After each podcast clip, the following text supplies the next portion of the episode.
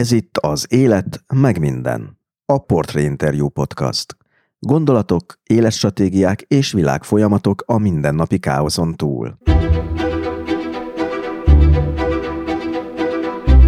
Mélyről indult, onnan küzdötte fel magát és lett elismert kutató, tanár.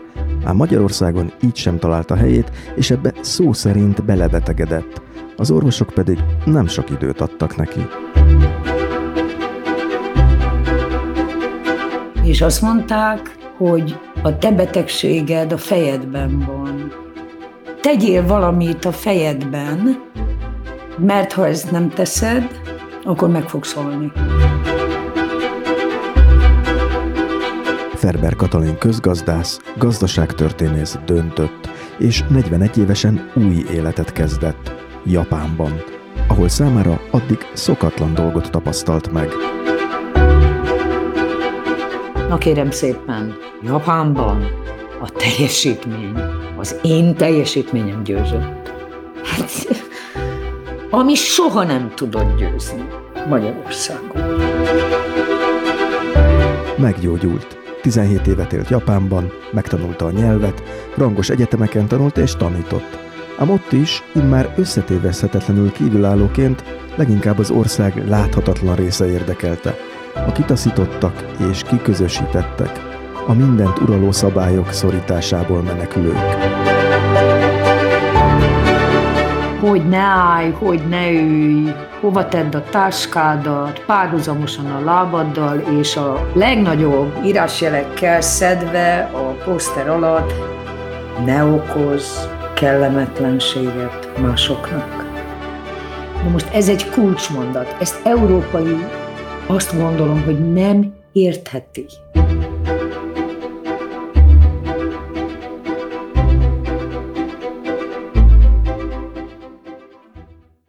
Kedves hallgatók, ez itt az Élet meg minden podcast 36. adása. Én Tóth Szabolcs Töhötön vagyok. Ebben az epizódban Ferber Katalinnal beszélgetek Japánról, a jövő laboratóriumáról, egy nehéz gyerekkorról, és arról, miért ismételgetik az emberek azt, hogy harmónia és béke van ott, ahol iszonyúsak a konfliktus.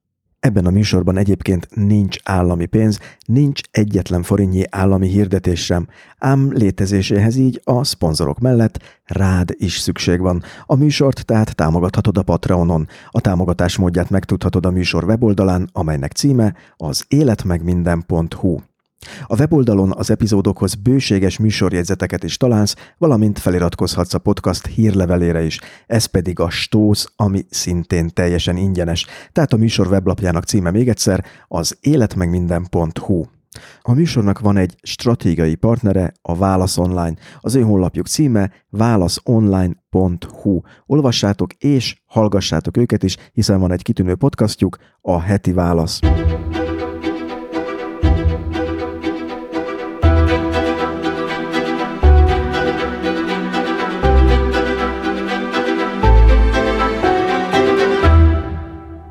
Az 1952-ben született Ferber Katalin sorsában kicsiben ott van a 20. századi magyar történelem. Édesanyja egy felszentelés előtt álló apáca volt, akinek rendjét a kommunisták oszlatták fel. Apja a deportálásokat túlélő zsidó fiú. A hamar zátonyra futott házasság után gyerekként nehéz sors várt rá, mégsem kallódott el. 1978-ban a Közgazdaságtudományi Egyetemen szerzett diplomát, és bár a tanítástól hosszú éveken át eltiltották, kutatóként dolgozhatott. 1993-ban vendégtanárként érkezett Japánba, ahol évek alatt kiteljesedett tanári pályafutása. Például tíz éven át a neves Tokiói Waseda Egyetem docense volt.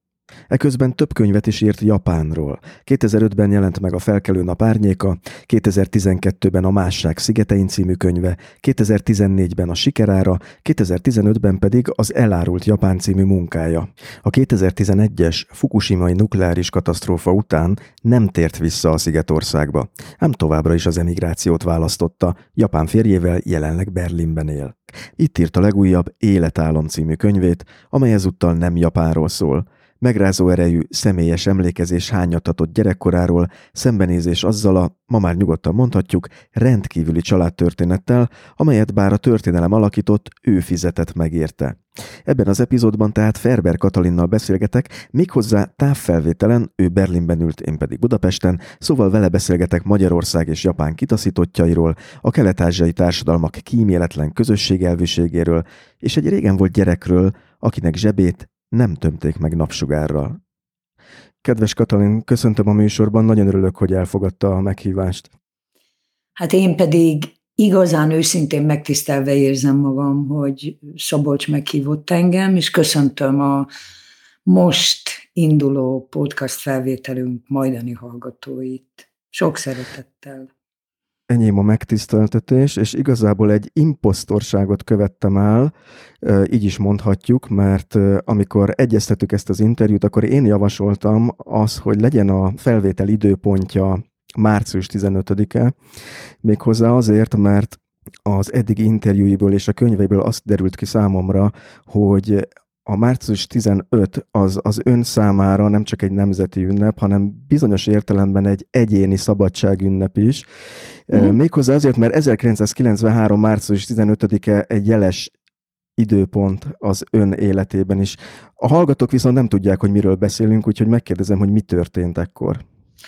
1993. március 15-én hagytam el Magyarországot, azon belül Budapestet akkor még Ferihegyi repülőtérnek nevezték, a British Airways Budapest-London járatával és Londonban némi várakozás után szálltam fel a London-Tokió járatra.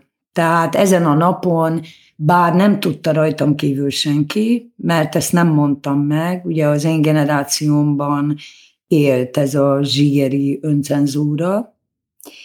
Nem mondtam meg senkinek, a hozzám legközelebb álló barátnőmnek sem, hogy én már akkor elgondoltam, és el is döntöttem, hogy én véglegesen elmegyek Magyarországról, de mivel vendégprofesszori szerződésem volt, ebből következően mindenki azt hitte, hogy jó, hát ez tart egy, kettő, maximum három évig, és aztán majd én szépen hazajövök.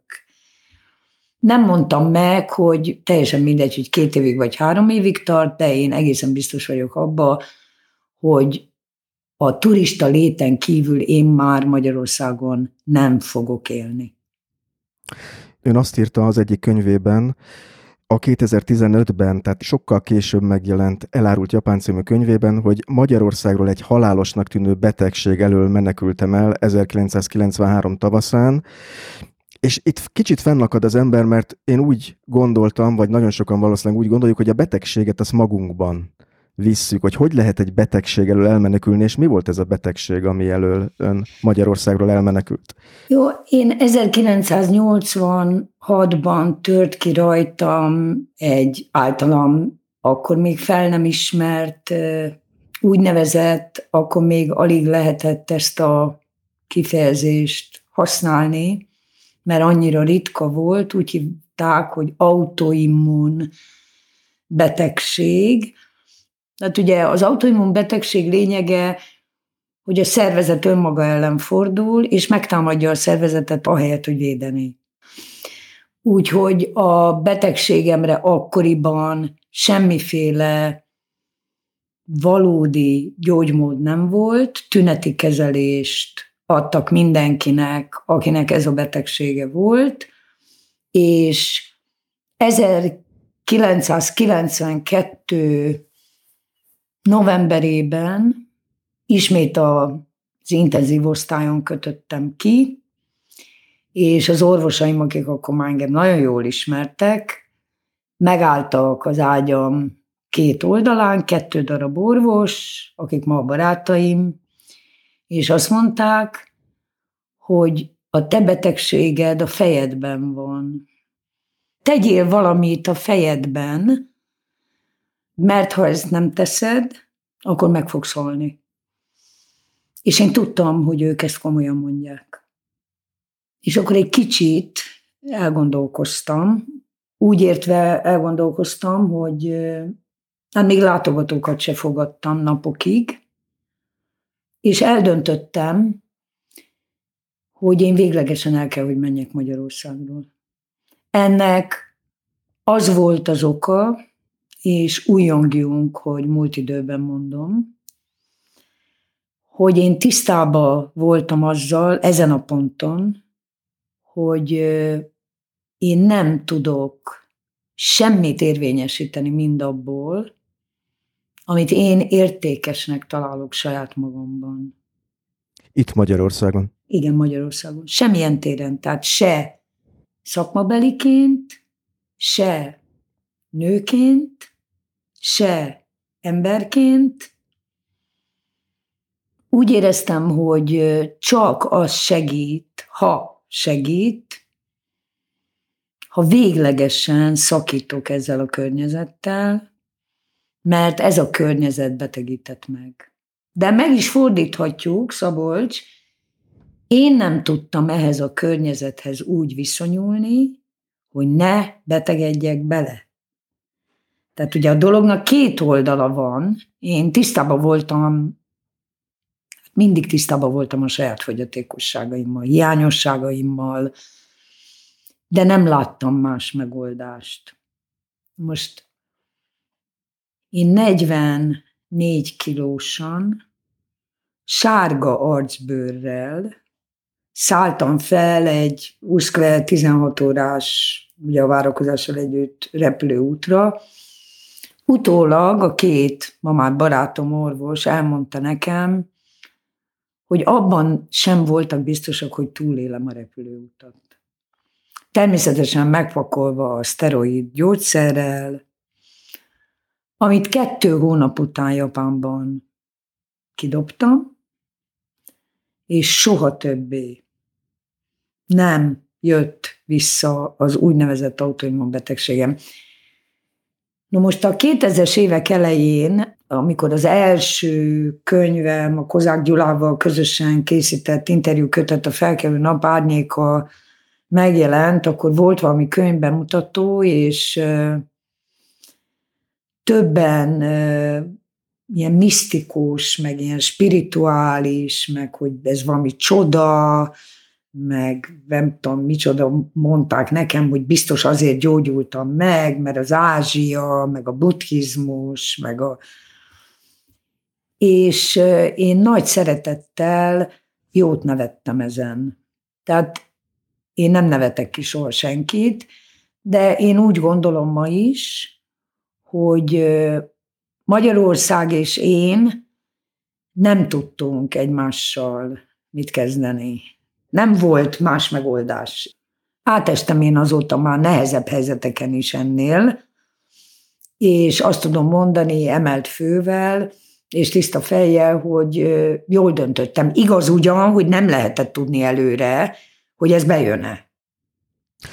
Lesz még szó bőséggel remélem Japánról, illetve arról, amit ott tapasztalt ebben az interjúban, annyit előjáróban elmondanék a hallgatóknak, hogy jól mondom, 17 évig élt. Igen, 17 évig Utána voltam. Japánban. Tehát, tehát nem egy rövid idő lett ebből, a, ebből az utazásból, de én úgy érzem, hogy ez a cezúra, ami, ami ez az 1993. március 15-e, ez alkalmas arra is, hogy ne csak előre menjünk az időbe, hanem egy kicsit visszafelé is, mert nem biztos, hogy a hallgatók érteni fogják, hogy miért volt az, hogy Magyarországgal ekkor már nem tudott mit kezdeni. És én idéznék megint egy sort, és azt hiszem ez, a, ez az elárult Japánból van, hogy a múltja miatt nem fogadják be Magyarországon, ezt írta, és azt is hozzátette, hogy minden próbálkozás a keserű kudarccal végződik. Majd engedje meg, hogy még egy gondolatot idézek egy interjúból, amit tavaly adott, ebben pedig azt mondta, hogy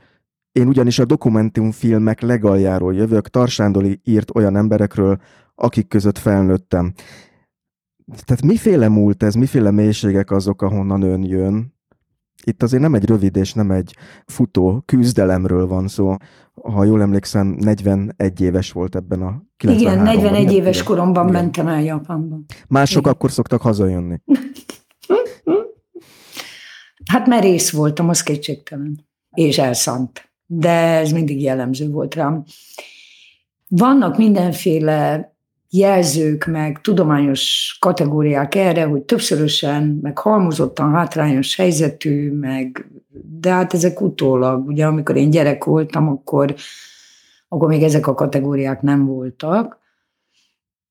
Hát először is, ugye én egy nem akar gyerek vagyok, de mivel a Ratkó tilos volt az abortusz, és a szüleim elég magas párt beosztásban dolgoztak, ebből következően nem is lehetett megkockáztatni ezt a dolgot. Az anyám tulajdonképpen apácává nem felszentelt, de apácának készülő nő volt, akik mivel a kommunista párt feloszlatta az egyházi rendek többségét, 30 évesen csak nem 30 évesen, tehát 18 vagy 19 évet töltött el. Az anyja adta oda be, 10 éves korában, a saját édesanyja, mert a lánygyerek az nem gyerek, csak a fiú gyerek a gyerek, és mivel özvegy volt az anyja, ebből következően csak a két fiát tudta felnevelni, a lányát azt pedig odaadta a testvérének, aki Magyarország egyik leghíresebb rendjének a rendfőnöknője volt. Az apám az pedig egy felvidéki, hosszú múltra visszatekintő ortodox rabbi családnak a, az egyik leszármazottja volt, aki 14 éves korától súlyos epilepsziával küzdött, és beleszeretett egy nála kilenc évvel idősebb nőbe, ez volt az anyám, és természetesen erről a házasságról nagyon gyorsan kiderült, hogy ez egyik oldalon sem működik. Az anyám már, mint apáca jelölt, folyamatosan ivott. Ezt a volt rendtársaitól tudom, akikkel tudtam találkozni. Az apám pedig 56-ban, bár már három évvel korábban megszökött tőlünk, lelépett, amikor nyitva voltak a határok, és egészen Amerikáig szaladt. Ön gyerekként tudta, ismerte anyukájának a történetét? Nem. Nem, én 56 éves voltam, amikor megtudtam egy lomtalanításba talált képeslapból. Azt, hogy ő tíz évesen Azt, hogy ő tíz évesen került. odaadták a zárdának. Igen. Én nem tudhattam meg semmiről a valódit és az igazat, egyiket se. Tehát az egyetlen egy, mondjuk úgy, hogy szerencsém az az volt, hogy, hogy én ennek nem dőltem be. Tehát ugyan én nem tudtam tényeket szembeszegezni, nem tudtam a másik történetet, vagy a harmadikat, vagy a negyediket. Nem tudtam senkit megkérdezni gyerekként, fiatalként, hogy ez hogy is volt tulajdonképpen. De ösztönösen éreztem, hogy valami nem stimmel, valami nagyon nem stimmel az anyám történeteivel. És hát hozzáteszem azt is, hogy tulajdonképpen én arra voltam eszköz, ha már nem lehetett engem elcsinálni, ugye, hogy az ő létét igazoljam. És nem a szegénység, nem a nélkülözés, nem a nyomor, nem a pénztelenség, hanem ez az érzelmi rombolás volt az, ami tulajdonképpen majdnem végzetesen tönkretette az egész életemet. Az egyetlen egy szerencsém az az volt, hogy hogy elszánt voltam, és meggyőződésem volt, hogy, hogy ez így nincs rendben, velem nincs rendben semmi, tehát nekem kell tennem azért, hogy én is olyan lehessek, mint a többi ember. No, nem lettem olyan, ezt ma már tudom, de ez nagyon sok tekintetben nem biztos, hogy baj.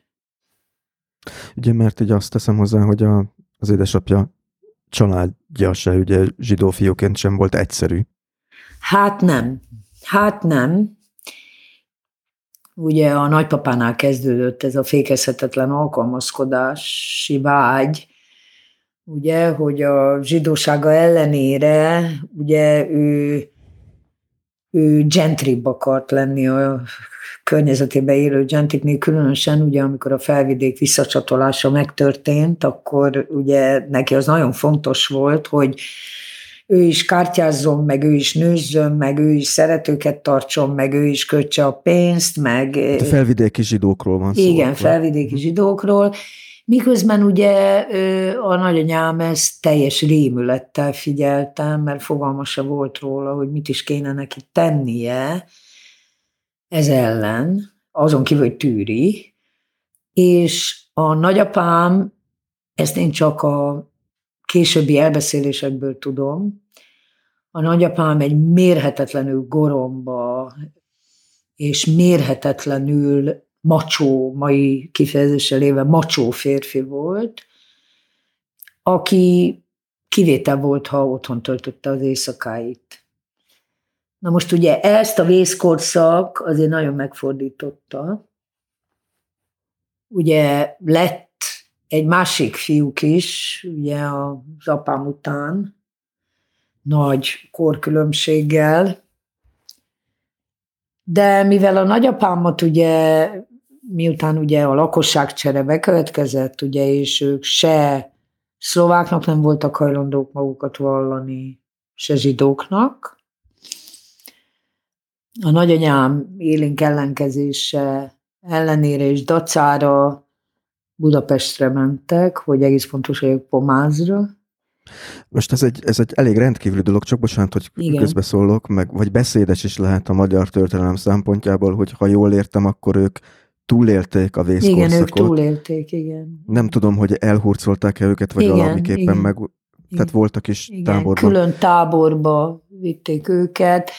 Az apámat pedig az, a család összes értéke fejébe eldugta egy falubeli a pincébe. De ezt én csak a túlélők és távolabbi rokonok elbeszéléseiből tudom, tehát én nem tudok dokumentumokkal alátámasztó történelmi családregényt írni a vészkorszak, meg nem tudom miről. Tehát ha jól értem, akkor ahogy az édesanyja nem beszélt arról, hogy húsz évig Igen, az apám sem beszélt erről soha. soha. Tehát ugye csak összefoglalom, mert ön is említette, hogy nincsen túl sok konkrét adat erről a dologról, mert hogy az édesapja soha nem beszélt erről, mm-hmm. Hogy a nagyapját és a családját az édesapja kivételével akkor valamiképpen deportálták, azt nem tudjuk, hogy hova, de a lényeg az, hogy hazatértek onnan. És akkor 46-47-ben, amikor ez az úgynevezett csehszlovák-magyar lakosságcsere volt, ezt ugye eufemisztikusan hívták így, mert ez gyakorlatilag azt jelentette, hogy több tízezer magyart zsúpoltak át a határon a csehszlovák hatóságok. Ők akkor kerültek át Magyarországra, akkor jöttek át Magyarországra, és Pomázon telepettek mm-hmm. meg, és ennek az oka az volt, hogy ők annak ellenére, hogy ami a háborúban történt, nem voltak hajlandóak másnak valani magukat, mint magyaroknak. Mm. Hogy... Na most két dolog. Az egyik, hogy Összesen a nagyon kiterjedt nagyszülő kétszeri, tehát ugye nagypapa, nagymama családjából körülbelül, tehát sajnos nem tudom a pontos számot, de 20 emberből négyen élték túl a vészkorszakot, és ugye voltak okosabbak köztük, akik már a 30-as évek végén látták, hogy ez hova fog vezetni, és ők elmentek korábban. És mindenki Amerikába ment. A 30-as évek végén. Tehát amikor már a felvidék visszakerült Magyarországhoz.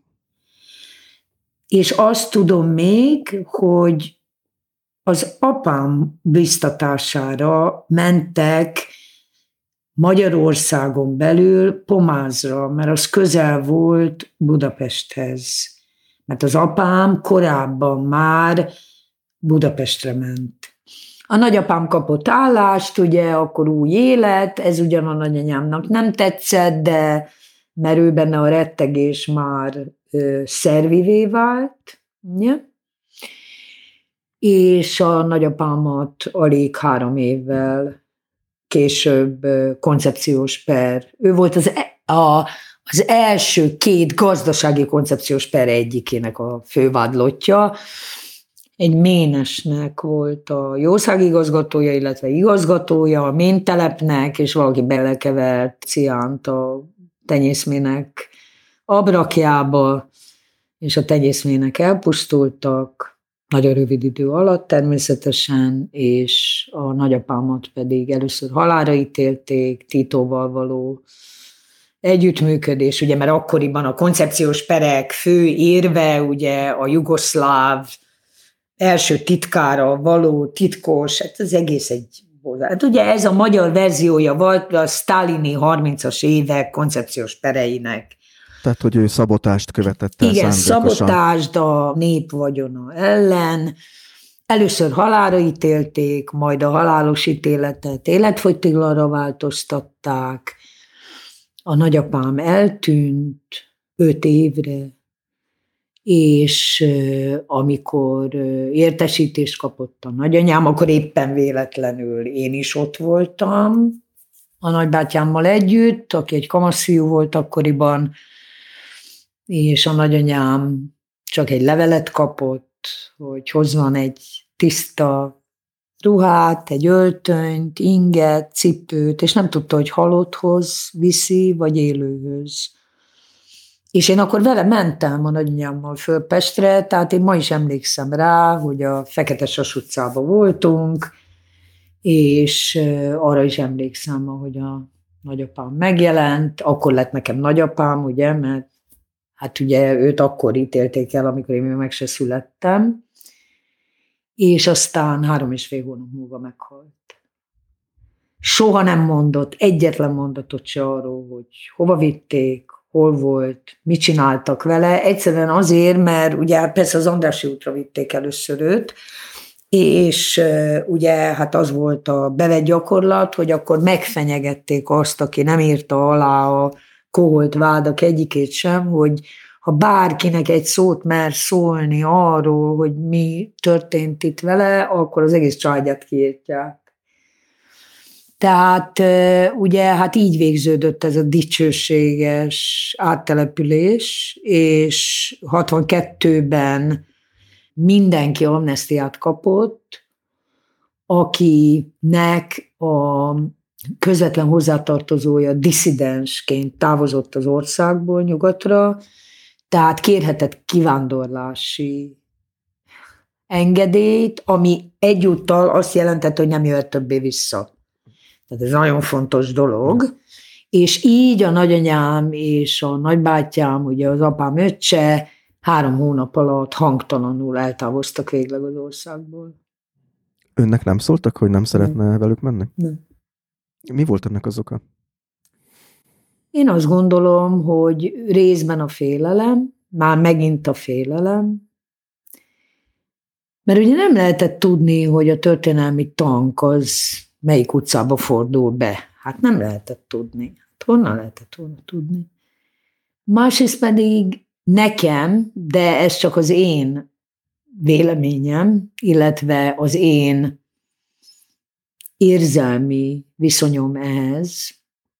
Én úgy gondolom, hogy a nagyanyám mélységesen megvetette az anyámat az alkoholizmusa miatt, amiatt ugye, hogy ez a nagyanyám talált engem meg, több mint fél év után egy kórházba hamis néven, ahova engem az anyám berakott, hogy ne találják őt meg, és eltűnt. Egy teljes évre eltűnt az anyám. Most se tudom, hogy hol volt az alatt az egy év alatt. Miután megszületett? Hát akkor én már öt éves voltam, vagy négy, és a nagyanyám rettenetes, hetekig tartó, kitartó keresés nyomán megtalált az egyik, egyébként a Tűzoltó utcai gyerekkorházba talált meg. És a nagyanyám nem tudta megbocsátani se ezt a házasságot, ugye, a nagyobbik fiával, se pedig az anyám alkoholizálását és eltűnését, magyarul, hogy cserbe hagyta a gyerekét, és azt gondolom, hogy ez a két összetevője volt annak, hogy nem szólt. hogy nem szól. De aztán ő nagyon kapacitálta, hogy engem engedjenek ki még gyerekként, ugye az az az anyám, mert kiskorú voltam, tehát az anyám beleegyezése kellett volna ahhoz, hogy de kiengedtek volna, mert ugye a családegyesítés. Természetesen az anyám nem írta alá. Ugye min fordul meg az élet, meg a sors? Ez lehet, hogy egy ö, egyszerűsítés buta kérdés lesz, amit fölteszek, hogy mivel ez egy annyira érdekes felállás, hogy ö, ugye a, a volt a páca. Igen, a két a, véglet. És a, a két véglet, és a zsidó család, hogy önnek az identitásában ez játszott valami szerepet? Volt ez valaha kérdés, hogy én most mi vagyok, katolikus, vagy zsidó, vagy, vagy ez, vagy ez nem, nem ismerült fel a sok más kérdés mellett? Hát ugye ezt én az egyik legértékesebb vagyontárgyamnak, örökségemnek tartom. Nagyon jó dolog kettős tükörbe felnőni. Én nagyon sokáig nem tudtam, hogy mi az, hogy zsidó, meg hogy az miért fontos, hogy kósere az étel, vagy nem. Zsidó nagyanyám az ugye kóser módon, kóser konyha, a katolikus nagyanyám, az meg ugye tréfli. De hát ugye én ezeket nem ismertem, meg nem értettem, aztán lassan-lassan, 15-16 éves korom körül elkezdtem olvasni, mert ugye nekem mindenre a megoldás az olvasás volt.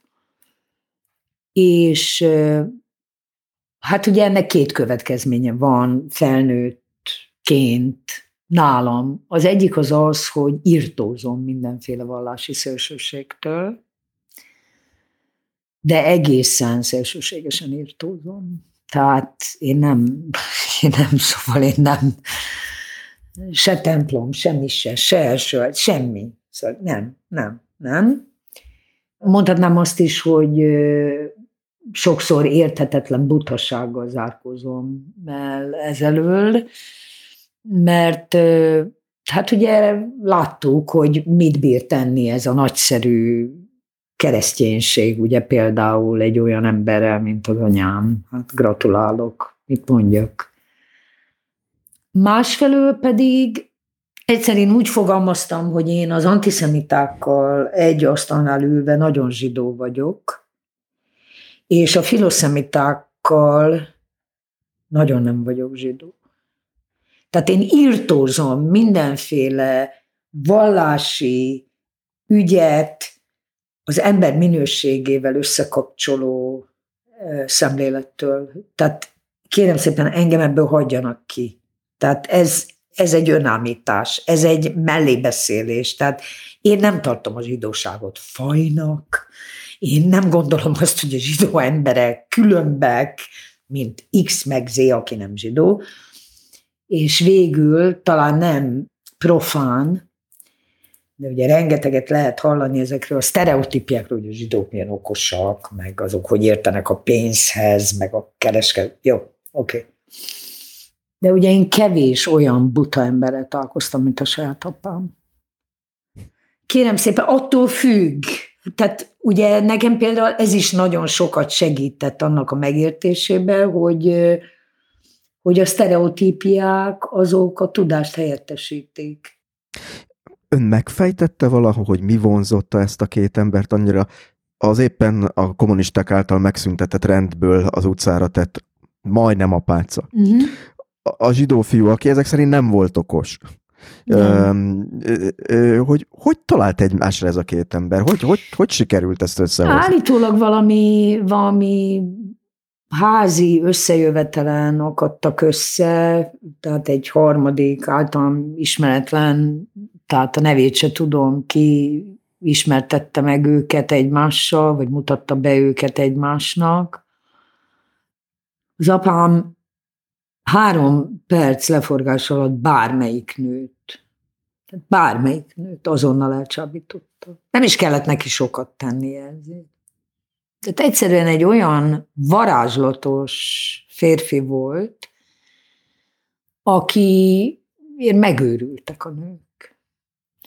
Most az apám az élete végéig teljesen transzba esett, amikor az anyámról beszélt. Nagyon ritkán beszélt róla, csak ha nagyon ragaszkodtam hozzá, hogy beszéljen róla. De kizárólag egy, két dologról beszélt az anyám kapcsán. Egy, hogy mennyire okos, művelt, intelligens volt. Hát igen, kérem szépen, volt ideje okosnak lenni, műveltnek lenni, meg ugye az apácák mit csinálnak? Hát tanulnak. Másrészt, hogy mennyire szép volt. Tehát, hogy gyönyörű volt. Ma már azt gondolom, hogy a saját tudása helyett lett szerelmes az anyámba, és tulajdonképpen a szerelembe lett szerelmes. Hát egy 21-22 éves férfitől nem lehet várni különösebb érettséget.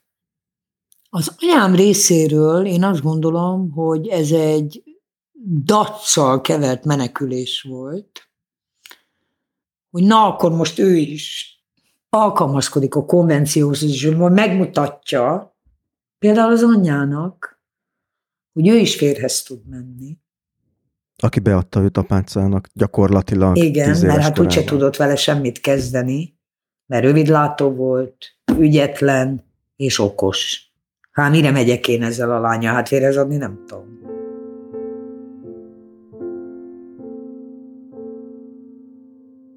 Részlet Ferber Katalin Életállam című könyvéből.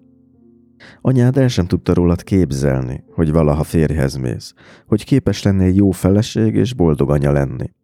Nem vitatkoztál vele, értelmetlennek tartottad őt bármiről meggyőzni, mert anyát hangjában ott rezgett a jól ismert megvetés – a kisasszony, folytatta most már gúnyos mosolya, ezek szerint semmit nem tanult az apácáktól, hiába tanítattak, hiába tanultál meg nyelveket, morogta bosszusan. Tíz éves naív gyerek maradtál. Nem mondtad neki, de úgy gondoltad, hogy te legalább megőrizted gyermeki ártatlanságodat, ami Imre számára igazán vonzó volt. Tiszta lelkűnek láttad magadat, te nem voltál romlott, az ellen viszont nem sokat tudtatok tenni, hogy anyáitok megharagudtak rátok. De ezt is élveztétek, mert az ellenkezésük csak erősebbé tette a szövetségeteket. Milyen jó érzés is volt kettőtöknek a világ ellenében összeházasodni.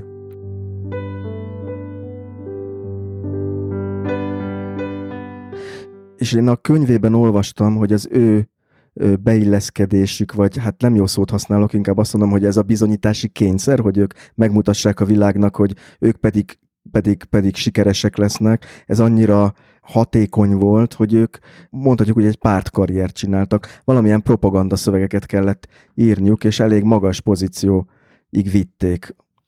Én inkább ezt mondanám, hogy ez egy alkalmazkodás volt, és én úgy gondolom, hogy az intelligencia fokmérője az nem a tesztek valamelyike, hanem az alkalmazkodó képesség.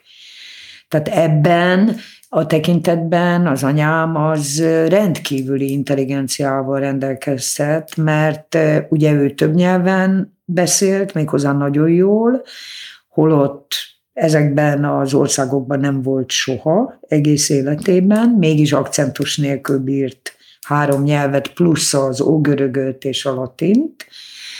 Hát, hogy az apám az mivel érte el a rendkívül gyors felemelkedését a földművelés ügyi minisztériumba, akkor így hívták, az anyám pedig a kultusz minisztériumba, aztán művelődésügyivé avanzsált, Na most szerintem az anyám az alkalmazkodó képességével és a mérhetetlen tudásával, az apám pedig egyszerűen a lenyűgöző egyéniségével nyerte ezt el.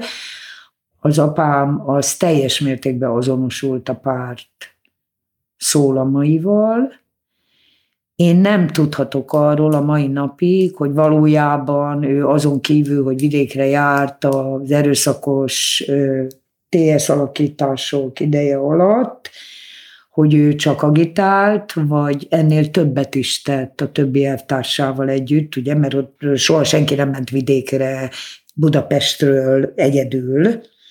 Ezt nem egyedül csinálták, ezt mindig csapatba csinálták. Na most én az Országos Széchenyi Könyvtárba fedeztem csak fel, hogy ők mindenféle ilyen propaganda füzeteket, akkoriban ez nagyon művelt népkiadó, ez ilyen nagyon népszerű volt, ezt így osztogatták, vagy ingyen, vagy fillérekért, a kultúrfelelősökön keresztül, gyárakba, mindenütt az egész országban. Az anyám elég intelligens dolgokat írt, de hát ő írta az apámnak a különböző ilyen propaganda kis füzetecskéit is. Ezt viszont tőle tudom, hogy ő írta. Hát én azt gondolom, hogy, hogy ők nagyon erősen, már-már kölcsönös hipnózissal győzték meg egymást arról, hogy, hogy ők remekül kiegészítik egymást. De igazából a két ember azért borult össze, és azért találtak ennyire egymásra, bár időlegesen csak, mert, mert mind a kettő megtapasztalta a szeretetlenséget. Akinek nem tömik meg a zsebeit napsugárral, mosolyjal, önbizalommal gyerekként, az ki tudja, milyen felnőtt lesz, ugye ezt nem lehet tudni, erre nincsenek általános szabályok, de egy biztos, hogy képtelen szeretetet adni másoknak, mint ahogy képtelen szeretetet elfogadni is. Ebben ők teljesen azonosak voltak, bár nem tudtak róla, hogy ez köti őket össze. A szeretetlenség leverése másokon. Hát ez kötötte őket össze. Ez azt jelenti, hogy évtizedeken keresztül gyakorlatilag ön az édesanyjával együtt élt, ugye mondta, hogy az édesapja ott hagyta önöket, disszidált, nyomorgott, tehát egzisztenciálisan is kiszolgáltatott Ugye mi büntetésben volt? voltunk, mert a, a, akinek a közvetlen családtagja, hozzátartozója disszidált nyugatra, azt eltiltották a foglalkozással gyakorlásától. Az anyám az a Csepel vas és fémműve gépjármű gyárába volt csapágy szerelő egy darabig, mert ugye ő csak nyugati nyelveket tudott, hát ez a szerencsétlenség történt vele. Német szakos volt egyébként. Rettenetes nyomorba értünk. Tehát a büntetés ugye egészen odáig ment, hogy 57-ben, a konszolidáció évében kitelepítettek minket a lakásunkból, ami a akkori Lenin körút, ma Terész körúton van, a művészmozi melletti házban, és begyömöszöltek bennünket egy szobakonyhás, folyosó végi közös WC. Tulajdonképpen én csak filmeken láttam viszont azt, amiben én éltem, amikor már felnőtt voltam. No most én rengeteg helyen nőttem fel, idegeneknél, félismerősöknél, és egyebek.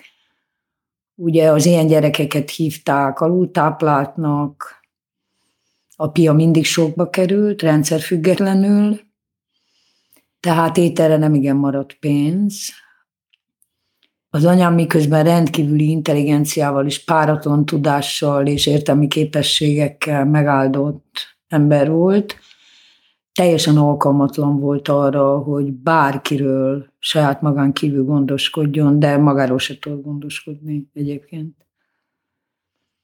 És ennek következtében ugye egyfelől én hallatlan műveltségre tettem szert, nagyon egyszerű ok miatt, mert az egyetlen egy dolog, ami segített az éneklésen kívül, az az olvasás volt, de hiába voltam mindenütt én a legjobb tanulók egyike, a kopottas öltözékem, az osztálykiránduláson való nem részvételem, a rettenetesen kezelhetetlen, és tulajdonképpen azt hiszem, hogy a felnőttek számára ma már így visszatekintve elviselhetetlen stílusom, mind-mind az bizonyította, hogy nem a képességek számítanak nem tudtam úrá lenni a saját képességeimen. Ez tényleg így volt. Tehát nekem szeptember 30-ára tele volt az intőkönyvem. Kérem a kedves szülőt, hogy hasson oda, hogy gyermeke a büntetés alatt ne énekelgessen. Nem tudtam mit csinálni az iskolában, mert én négy éves korom óta folyékonyan olvastam, és nem voltam hajlandó szótagolni. Most ezért engem megbüntettek. Nem lehettem kiváló, mert nem tudtam érvényesíteni a kiválóságomat. Gyerekként azért nem, mert a külsőmről lerít, hogy ajaj. Fiatal felnőttként pedig azért nem, mert olyan szélsőséges voltam, ugye nekem meggyőződésem volt, hogy de majd a teljesítmény, az majd. Nem értettem meg évtizedekig, hogy nem, érdekes a teljesítmény, ha valaki nem tudja, hogy hogy kell érvényesíteni. És én azt nem tudtam. Az ön körül lévő felnőtteknek nem tűnt fel, hogy valami nem stimmel otthon? Nem, nem vettek vészjelzéseket? Um, senkit nem érdekelt egy gyerek sorsa, senkit. A felnőttek mindig a felnőtteknek hittek. Egy gyerek az csak össze-vissza beszél, meg hord hetet havat össze, meg biztos hazudik, meg mert a, mert a gyereket azt teszi kiszolgáltatottá, hogy nincs szókincse arra, hogy felnőtt nyelven fejezze ki mindazt, amit maga körül tapasztal. És én ezért lettem pedagógus. Tehát én megértettem azt, hogy a gyerekek kisméretű felnőttek. De ezért is van az, hogy a mai napig egyetlen egy gyerek bárhol a világon, ahol eddig megfordultam, és elég sok helyen megfordultam, soha nem félnek tőlem. Mert érzik bennem azt a képességet, hogy velük egy színvonalon tudok lenni ösztönösen. Nagyon sok felnőtt tudott arról, hogy, hogy nekem mennyire rossz. És egy felnőtt kivételével senki nem segített. Senki az is egy tanítónéni volt. Hetekig nézegettem az első színes fényképet, amit az egyik leveleddel küldtél. Nem tudtam betelni a látványjal. A fotón hárman ültök egy elegáns fehér heverőn, a szőnyeg is fehér. Arra vágytam, hogy én is ott üljek veletek, vagy legalább arra, hogy én is küldjek neked egy fényképet rólunk, de anyu megtiltotta – Indulatos volt és kiabált. Azt mondta, nem fogjuk a nyomort másoknak mutogatni. Különben sincs fényképezőgépünk. Egyébként az egyetlen szobánkban nem volt szőnyeg, heverő sem, két ágy, egy asztal és két szék, no meg egy szekrény. Úgyhogy inkább a sikereimről írtam neked, arról, hogy a Magyar Rádió híres gyerekkorúsában énekeltem.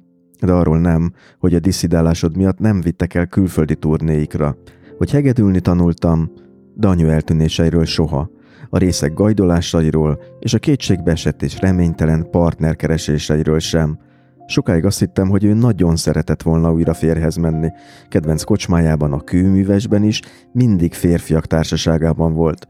De később kikezdett néhány volt fiummal is, a körzeti orvossal is. Gondolom, egy rendes emberre vágyott, akiben megbízhat, aki vesz nekünk szőnyeget és heverőt, talán pont olyan fehéret, mint amilyen neked volt Amerikában.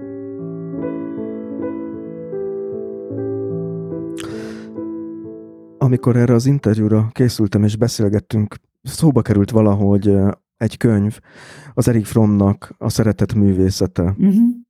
És belelapoztam ebbe a könyvbe, és a Fromm valami olyasmit ír, hogy ez a fajta kivetettség, vagy ez a fajta egyedülség, ami, amit ilyenkor az ember megtapasztal, ahogy ön is, ebből az egyik létező kiút az, hogy az ember a nyáj konformizmus, ez a szó, amit használ, irányba mozdul el, mert ezzel oldani lehet mm. ezt a fajta feszültséget, ezt a fajta aggódást, ami abból fakad, ugye, hogy az ember egyedül érzi magát, hogy mi határozta meg, hogy ön nem ezt az utat választotta végül? Miért nem váltam eléggé konformá? Próbálkoztam vele, de nagyon rövid ideig tartott, mert saját magamnak váltam nevetségessé.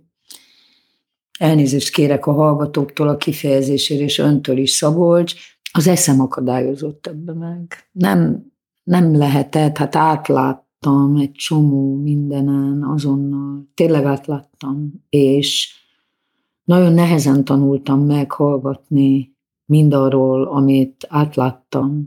De ezt úgy kell érteni, hogy a rendszer, a politikai rendszernek a nem, hazugságairól én, volt ez a vélemény? Én annyira rebelis voltam, Szabolcs, hogy az én politikai hozzáállásom leszámítva egy rövid időszakot, ami összesen két és fél vagy három hónapig tartott egyetemista korunkba, és a mai napig azok az emberek nem állnak velem szóba, akiket én sztálinista módszerekkel meghurcoltam, idézőjelbe zárva, nem újítottam meg a kisztagságukat, Jézus Márián.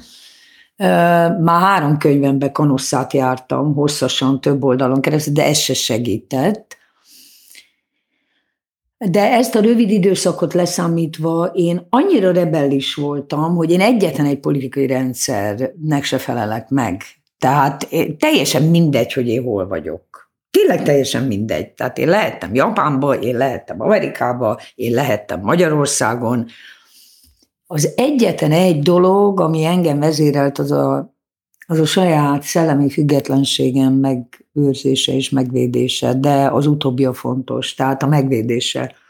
Amit ugye az a rendszer meglehetősen nagy alapossággal, millió módszerrel mindenkinél kikezdett én biztos voltam abban, hogy nálam ez nem fog sikerülni. Egyébként nem is sikerült, bár egész életemre eltiltottak a hivatásomtól, vagyis a tanítástól, így kaptam meg a diplomámat.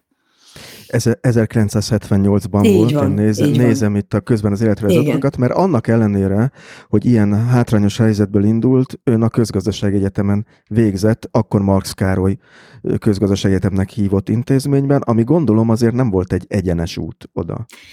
Nem, mert ugye először is engem az érettségivel együtt eltiltottak az ország összes nappali tagozatos felsőoktatási intézményéből a rebelis viselkedésem miatt. Milyen indokkal? Ez Tóth Dezső felesége, a Tóth Dezső ugye az akkori kulturális államtitkár volt, a pártszerű kultúra vérmes felügyelője, és Tóth Erzsébet, aki egyrészt magyar irodalmat tanított a gimnáziumban, másrészt világnézetünk alapjait, amiről felmentést kaptam, mert egy alkalommal, miután ecsetelte a szocializmus fantasztikus felényét a kapitalizmussal szembe felálltam, mert én mindig felálltam, amikor nem kellett volna, és megkérdeztem, hogy akkor nekem miért van egy nadrágom, egy kabátom és egy pulóverem.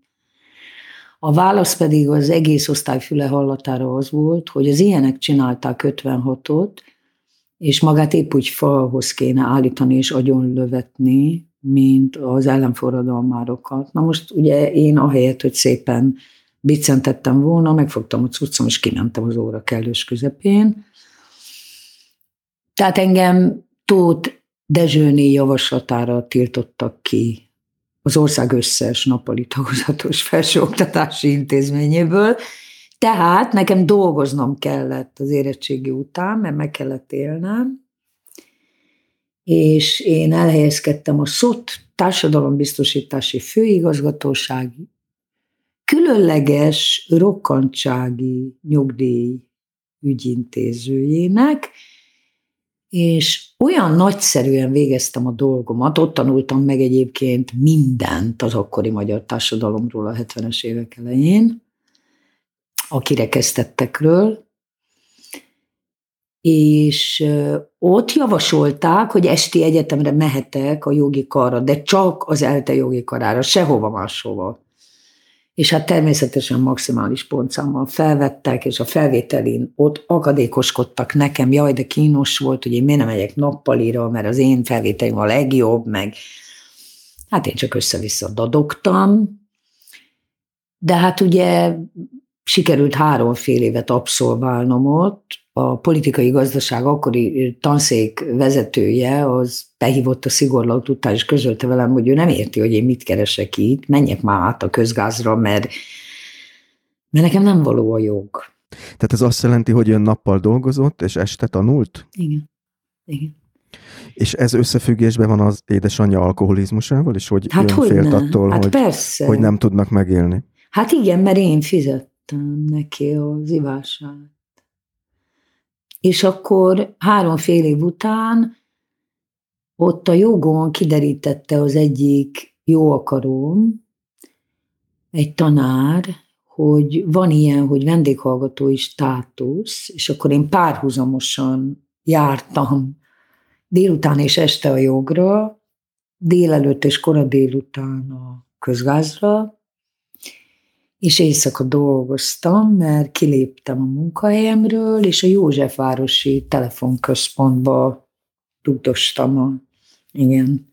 Hát ez egy elég érdekes fél év volt, igen, de miután sikeresen egyszerre tettem le mind a két vizsgai időszakot, a jogon is, meg a közgázon is, felvettek a közgáz nappali tagozatára, ugyanis addigra elévült a középiskolai tiltás. Már nem akarták a falhoz állítani. Hát igen, két év alatt lejárt, ez volt a szabály, tehát két évig kellett várni, de hát ugye én nem akartam várni, mert ugye én, én soha nem akartam semmire várni, na. Hát én nem értem rá, nekem mindig minden azonnal kellett. Miért? Miért kellett mindig minden azonnal? Azért, mert én úgy éreztem, hogy én annyi dologba maradtam le, minden tekintetben, a körülményeim miatt, hogy nekem nincs veszteni való időm. Mert attól féltem, hogy nem tudom behozni ezt a borzasztó nagy lemaradást. Én azt hittem, hogy én le vagyok maradva, aztán később kiderült, hogy erről szó nincs. De hát ugye a magyarországi környezetem az nem sok biztatást adott ebben a tekintetben sem. Említette korábban, hogy azon a munkahelyén, ami a társadalombiztosításnál volt, mm. megismert egyfajta Magyarországot, hogy milyen ország tárult ott az ön szem elé. Szóval én nagyon-nagyon szerencsés voltam, mert akkor jelent meg a Konrád Györgynek a Látogató című műve, amit én szó szerint miszlikre olvastam. Ugye a különleges rokkantsági, baleseti és egyéb ilyen jó hosszú neve volt ennek a főosztálynak, Hát én lefordítom, ez börtönviselt emberek, akik életfogytiglant kaptak gyilkosságért, 56-osok, akiket nem természetesen abban az időszakban nem, hogy nem rehabilitáltak, hanem sőt, tehát csak csökkentett nyugdíjellátást kaphattak, komoly mentális betegségekkel rendelkezők, Például, a, ez csak egy zárójeles mondat, hogy például egyszer csak egy munkanapomon kinyitottam az aktát, ugye, mert aktákkal foglalkoztunk, és az anyám aktája volt. Tehát én intéztem az anyám rokkantsági nyugdíját. Borzasztó volt. Borzasztó volt. Ön otthon nem tudta, hogy ez, ez a nem, helyzet nem, által? Nem, én semmit nem tudtam. Hát Mond, ez állandóan fabulált az anyám, hát mindig kitalálta a történeteit, ugye, meg akkor még ivott is, és akkor az meg még cifrább történet lett, jó. Szóval ö, én fantasztikus nyomort ismertem meg ott, azon a munkahelyen. Olyan emberek jöttek be, akik azt mondták, hogy ha nem mondom meg, hogy mikor kapja meg az első nyugdíjat, már lisz sincs otthon, cukor se, meg zsír se, akik gyalog jöttek vidékről oda. De borza, borzalom volt. Tehát nem volt pénzük vonatra nem, sem. Semmire nem volt pénzük, és én adtam pénzt. Ami hát ugye az én... A saját keresetében. Így van. Ami hát ugye egy idő után rájöttem, hogy hát ugye nem tudok mindenkinek pénzt adni, hát az lehetetlen. És a Konrád György látogató című könyve, ugye ami a gyámhatóság, többszörösen hátrányos helyzetű családok, ezek a lumpen rétegek, ugye ahogy akkoriban hívták őket, ugye hát nagyon szépen megerősített engem abba, hogy, hogy tulajdonképpen én hol élek. Mert hogy ezt a hallgatóknak mondom el, akik esetleg fiatalabbak, hogy Magyarországon akkor hivatalosan az volt az álláspont, hogy a szocializmusban nincs ilyen nyomor Nincs és szegénység. nyomor, nincs szegénység, nincs, semmi ilyen nincs. De hogy van? Hát hogy lenne?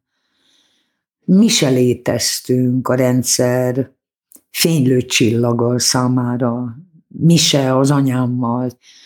Én tulajdonképpen ott tanultam meg ezen a munkahelyen, és a Konrád könyvének a segítségével együtt, hogy nekem egyetlen egy dolgom van a továbbiakban, bár fogalmam se volt róla, hogy mi lesz a jövőm, hogy mindig a gyengék és a kiszolgáltatottak mellé álljak. Ön, bár mi személyesen nem találkoztunk, de ezt a beszélgetést ugye távbeszélgetés üzemmódba folytatjuk itt, majd arról lesz szó, hogy miért, mert ön Berlinben él, illetve hát ugye járvány is van, de azt látom, hogy most is szép nő, a képeit is látom, hogy, hogy szép nő, és el tudom képzelni, hogy 30 akárhány évesen, nem tudom, vagy 20 akárhány évesen, amikor az egyetemre járt, akkor, akkor ez még inkább így lehetett. Hogy nem állt nyitva az az út ön előtt, hogy um, hogyha itt visszatérünk egy kicsit Erik Frommhoz, hogy egy szeretett kapcsolatban egy férfi mellett uh, megtapasztalja azt, amit otthon nem tapasztalt meg? Először is, aki nem szeretett teljes közegben nő fel, most akkor ezt lefordítom, jó? Hogy mindenki értse, aki nem elfogadó környezetben nőtt fel, annak fogalma nincs arról, hogy ő csúnya-e vagy szép. Nem tudja. És persze a fiúk azok, igen, hát a fiúk, meg a fiatal férfiak, meg aztán a kevésbé fiatal férfiak, és így tovább. De bennem az rögzült fiatal lányként, nőként később, hogy mindenkit meg és elragadott a jó testű nő látványa. No most ez nagyon nagy baj volt külsőleg szépnek lenni nagyon nehéz dolog ám. Az nem jó dolog. Én azt hittem, hogy ez megkönnyíti az emberek dolgát. Nem. Egy szép nő dolgát megkönnyíti. Nem. Nem. Ez egy közkeletű férfi tévedés.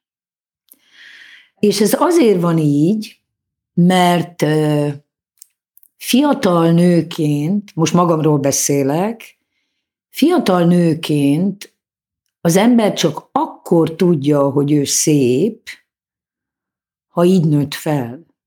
Hogy csillagom, te vagy a világ legszebb kislánya. Na most a másik, hogy ami az első dologból következik, hogy én gyanakvással fogadtam a pusztán kinézetre adott reagálásokat a másik nem részéről, mert én képletesen ráztam a csörgőmet, hogy na de tessék mondani, az nem, nem érdekel senkit, hogy itt mi van belül. És tulajdonképpen én nem tudok olyan kapcsolatot mondani, azt hiszem olyan műfajú kapcsolatot, amit én nem tapasztaltam meg. Mondjuk 20 és 40 éves korom között. Tehát Most a műfajt arra értjük, hogy szerető viszony, Minden, minden. Tehát az együtté, a minden, mindenféle volt, mindenféle volt. Én még azt is megtapasztaltam, amikor egy, még akkor azt hiszem, ak- akkor voltam talán végzős egyetemista, hogy egy másik végzős egyetemista, aki egy kiemelt pártkáder, vezető pártkáder, nagyon vezető, nagyon fönt, egyszem gyerekeként felajánlotta nekem, hogy ő neki olyan erős a szociális érzékenysége, hogy ő felajánlja nekem, hogy elvesz feleségül, és akkor én majd milyen jó körülmények között tanulhatok meg. Tehát sajnálatból elveszi feleségül? Szánalomból. Szánalomból. Nem, meg hát ugye ez az ő egóját csinosította volna, mert Nincs annál jobb érzés, Szabolcs és kedves hallgató, mint jó embernek érezni magunkat. Fogalma nem volt róla, hogy kivel van dolga. Ez gyanítom, akkor nem sokáig tartott ez a Hát legalább, legalább tíz napig, mondjuk két beszélgetés beleértve, és ez volt a második, és utána évtizedekig semmi. No most nekem van egy harmadik válaszom erre. Amíg valaki nem teszi, amennyire tudja saját magát belül rendbe, és ha kell segítséggel, szakmai segítséggel, ha kell, akkor újabb és újabb szakmai segítségekkel, addig azt gondolom, hogy semmi reménye arra, hogy, hogy egy valódi harmonikus kapcsolathoz való társat találjon. No most ugye az én szüleim hibáztatása helyett talán ennél sokkal a fontosabb az, hogy tulajdonképpen az ő történelmi sorsuk, mert ugye a történelem szabta meg nagyjából az ő sorsukat, külön-külön és együtt, én fizettem a legnagyobb árat ezért. Mert az életemnek több mint a fele azzal telt el, hogy helyrehozzam, amit helyre lehet hozni, vannak dolgok, amiket nem lehet. Anélkül, hogy a mindenkori környezetemen számon kérném, vagy leverném, vagy bepótolni akarnám mindazt, amiben nekem nem lehetett részem. Na most ez így egy kicsit sok feladat.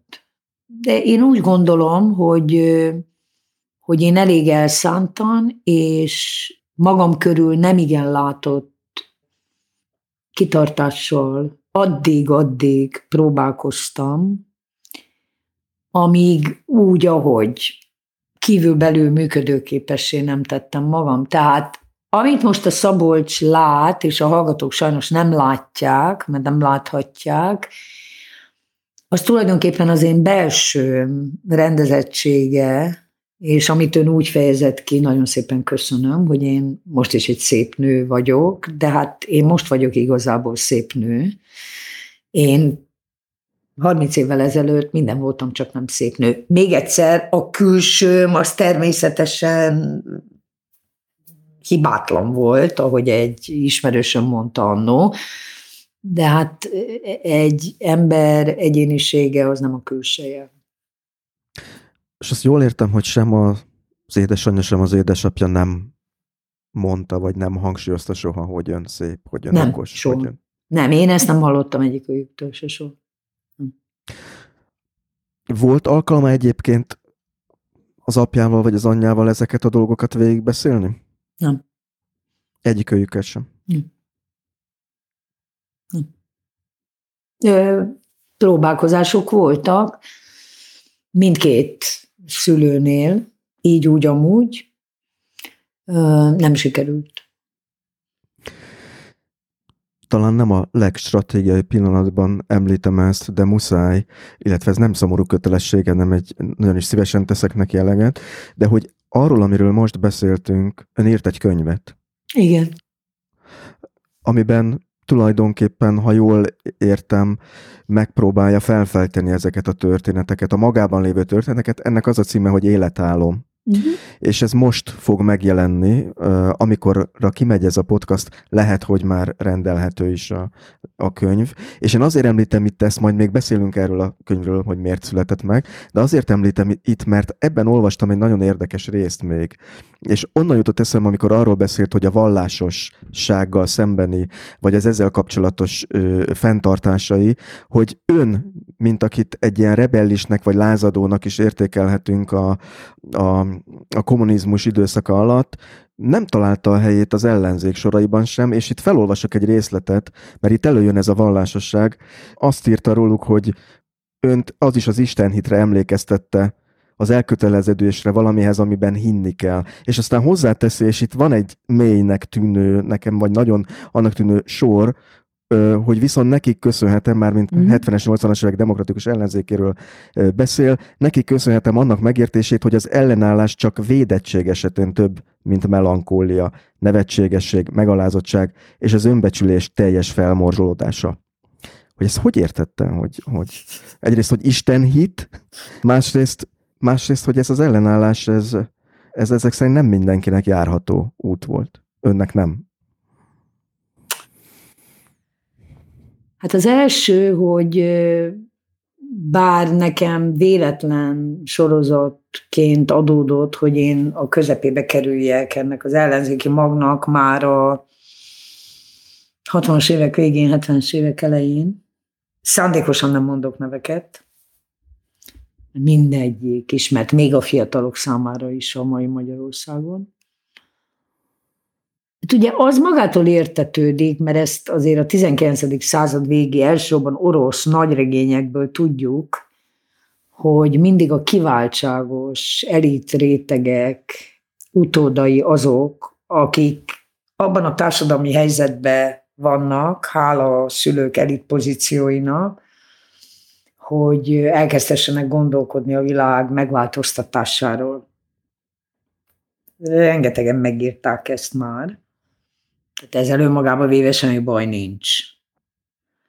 Hanem azzal már nekem nagyon komoly bajom volt, hogy ezek az emberek éppen a társadalmi helyzetükből adódóan igazából soha nem találkoztak a magyar társadalomnak azon rétegeivel, akik hát éppen csak, hogy napról napra túlélték az életüket, akiknél ön a nyugdíjbiztosítónál, vagy társadalombiztosításnál Így van, és köztük én is, ugye, mert amikor még középiskolás voltam, akkor köztük én is. Na most az igazi elrettentő elem számomra két dolog volt. Egyrészt ugye az a fajta kulturális tőke, amivel ők bírtak, és amiről én még csak nem is álmodozhattam. Másrészt pedig az a biztos, tehát önbizalomtól duzadó tudat, hogy ők hivatottak arra, hogy tudják, hogy a társadalomnak mi a jó, és hogyan. És ez alól persze az ellenzéken belül volt kettő kivétel.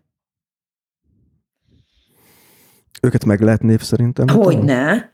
Egyikőjük sincs már közöttünk sajnos. Az egyik a Solt Otília volt, aki a Kocsis Zoltánnal és még a többiekkel ugye a szetát megcsinálta, és a másik a Petri Gyuri volt. A Petri Gyuri a költészetével átcsusszant az elitbe, de akarata ellenére, de a Petri Gyuri a szó szerint három házra lakott a mi odunktól az Ötös utcába. Tehát, eh, hogy mondjam, szóval Petri Gyurival mi egy pillanatot értettük egymást minden tekintetben. Nem a költészetéről beszélek, hanem a szemléletről. De ettől a két embertől eltekintve én igazából nekem meggyőződésem volt nagyon-nagyon sokáig, hogy az ellenzéki szemlélet, az ellenzéki cselekvés, az ellenzéki elképzelések, azok tulajdonképpen ugyanolyan kizárólagos érvényt akarnak maguknak szerezni, és vitát, ellentmondást, kérdéseket nem tűrnek, mint amiben éltünk. Na most ez engem véglegesen nem csak el riasztott, hanem eltávolított tőlük. Itt megint a hallgatóknak mondom el, mert előttem vannak ezek a számok, csak hogy értsük, hogy miután elvégezte a közgázt nagyon sokáig, az MTA Történettudományi Intézetének Kilenc évig, igen. munkatársa volt, aztán tanított a Pécsi Egyetem. János Pannonius Egyetemen, és aztán újságíró lett a rendszerváltás Nem, még először rehabilitáltak, és a közgázon taníthattam. Ez egy hivatalos papírt kapott? Hogy uh, nem, ők megkérdezték tőlem, hogy kérek-e papírt, vagy elég nekem az, hogy csak taníthatok. Mondtam, hogy elég az utóbbi. Uh-huh. A régi bor új üvegbe lett öntve, de ugyanazok az emberek, akik engem eltiltottak egész életemre az oktatástól, még általános iskolában se taníthattam, bocsánat. Na, azok az emberek lettek a kollégáim a közgázon, hát Istenem, nincs szebb, mint a békés bosszú csak látni ezeket az embereket minden nap, Ez elégtételt jelentett önnek akkor? Bőven, persze, bőven. De hát sajnos ugye nem feleltem meg a rendkívül alacsony követelményeknek ott. Én lettem a legjobb tanár az első fél év után. Hogy ezt hogy érti, hogy ön lett a legjobb tanár, hogy volt erre valami mérőszám? Igen, a mi, tehát ez azt jelenti, hogy a kollégák, fiatalabb kollégákkal együtt mi vezettük be az úgynevezett szabad tanárválasztást, és vele együtt, ami magából következik a tanárok értékelését. Addig az nem volt. Tehát a diákok értékelték a, di- a tanárokat. Igen, tehát a diákok írásos, természetesen bizalmasan kezelt, tanári munkáról, óráikról, kurzusaikról történő írásbeli és ennek az eredménye az lett, hogy én voltam a legjobb tanár a tanszéken. És hát mivel szabad tanárválasztást vezettek be, ebből következően a kollégáim többségének nem volt diákja, hát ugye ez mindjárt megteremtette a feszültséget, és akkor itt nem is érdemes ezt tovább folytatni. És akkor ezután lettem én újságíró. Én 93. március 15-én elmentem Magyarországról, és az azt megelőző két és fél-három évben most félretéve, amit nem nagyon lehetett félretenni személyesen, a betegségemet, ami egyre ö, fenyegetőbb volt, azért én eléggé a mélyére láttam annak, mert ugye infláció volt 35 százalékos, munkanélküliség volt 32 százalékos, én ugye újságíró lettem, és ezt műveltem két napilapnál, egy hetilapnál, és ott én nagyon a mélyére láttam mindannak, ami a 89 június Nagy Imre temetése után folytatódott, illetve kezdődött, és én e, teljesen világosan láttam körülbelül 91 végén, 92 elején, hogy mindaz, ami itten zajlik, az abba én már nem, nem akarok visszanni. Miért pont Japán? Hát ez nagyon kiábrándító válasz lesz. Megpályáztam 11 állást, három földrészen, és kettőt kaptam meg belőle, az egyik Páduába volt, ahol korábban időszakosan dolgoztam, tehát ilyen alkalmi megbízási szerződésekkel, az túl közel volt Magyarországhoz. Japán viszont messze volt. Onnan nem lehetett egy könnyen hazajönni. Ez szempont volt. Semmit nem tudtam Japánról. És japánul sem tudott? Nem. Nem. Egy szót sem. Semmit. Egy mukkot se. Tehát akkor, ha jól sejtem, angolul kellett ott tanítania. Igen, hát arra vettek meg, a pályázat úgy szólt, hogy Közép-Kelet-Európa, Cári Oroszország, 19-20. század gazdaság történetét kell tanítani angolul. Hát mi a probléma? Ez a szakmám. Tehát 93. március 15-én felszállt ez a repülő, amivel mm-hmm. indítottuk itt a beszélgetést. Bizonyos átszállásokkal megérkezett ön Tokióba gondolom, Így van. az ottani nemzetközi repülőtérre. Igen. Hogy boldogult ott, hogy egy szót sem tud japánul, hogy az angollal... Hát szánalmas volt. Mármint, hogy én voltam szánalmas, mert én voltam a vendég, tehát nem a helybeliek. Szánalmas volt. Hát, mutogatás volt, imbecilis, mentálisan kísérretardált gyermekszintre való visszazuhanás, Semmit nem értettem, senkit nem értettem. A legegyszerűbb dolgokat se értettem. A józan paraszti ész, na az sehol nem volt, mármint, hogy én úgy gondoltam, hogy az sehol nem volt. De annyira más az a társadalom? Hogy... Mondok egy példát, mert az volt a legkiózanítóbb nekem. Ugye akkor már olyan másfél-két hónapja voltam Tókióban, már dolgoztam is, és hát ugye akkor még azért az internet általánosan elterjedt használata nagyon ritka volt, még Japánban is. Úgyhogy ugye légipostai leveleket, ugye itt tartottam a kapcsolatot. És akkor megírtam egy csomó levelet, szépen betettem a hála Istennek Japánban a légipostai boríték, az légipostai boríték, tehát rá van írva, hogy elmél, meg paravion, színes, kék, vékony papír. És elindultam. Hát, hogy előbb-utóbb majd csak találok egy postahivatalt. Na, utcanév, az nincs. Tehát azért az úgy egy kicsit húzós. De nem baj, gondoltam magamba, kezembe a köteg levél, mármint hogy a borítékok, megcímezve. Előbb-utóbb csak jön valaki, akinek majd megmutatom a borítékokat, és ő szépen megmutatja nekem, hogy hogy kell elmenni a postára. Hát jött is egy anyuka, hozta a kicsiket az isiből, áttette az egyik gyereket a másik oldalra, ugye én mutogatom, mert nincs nyelv.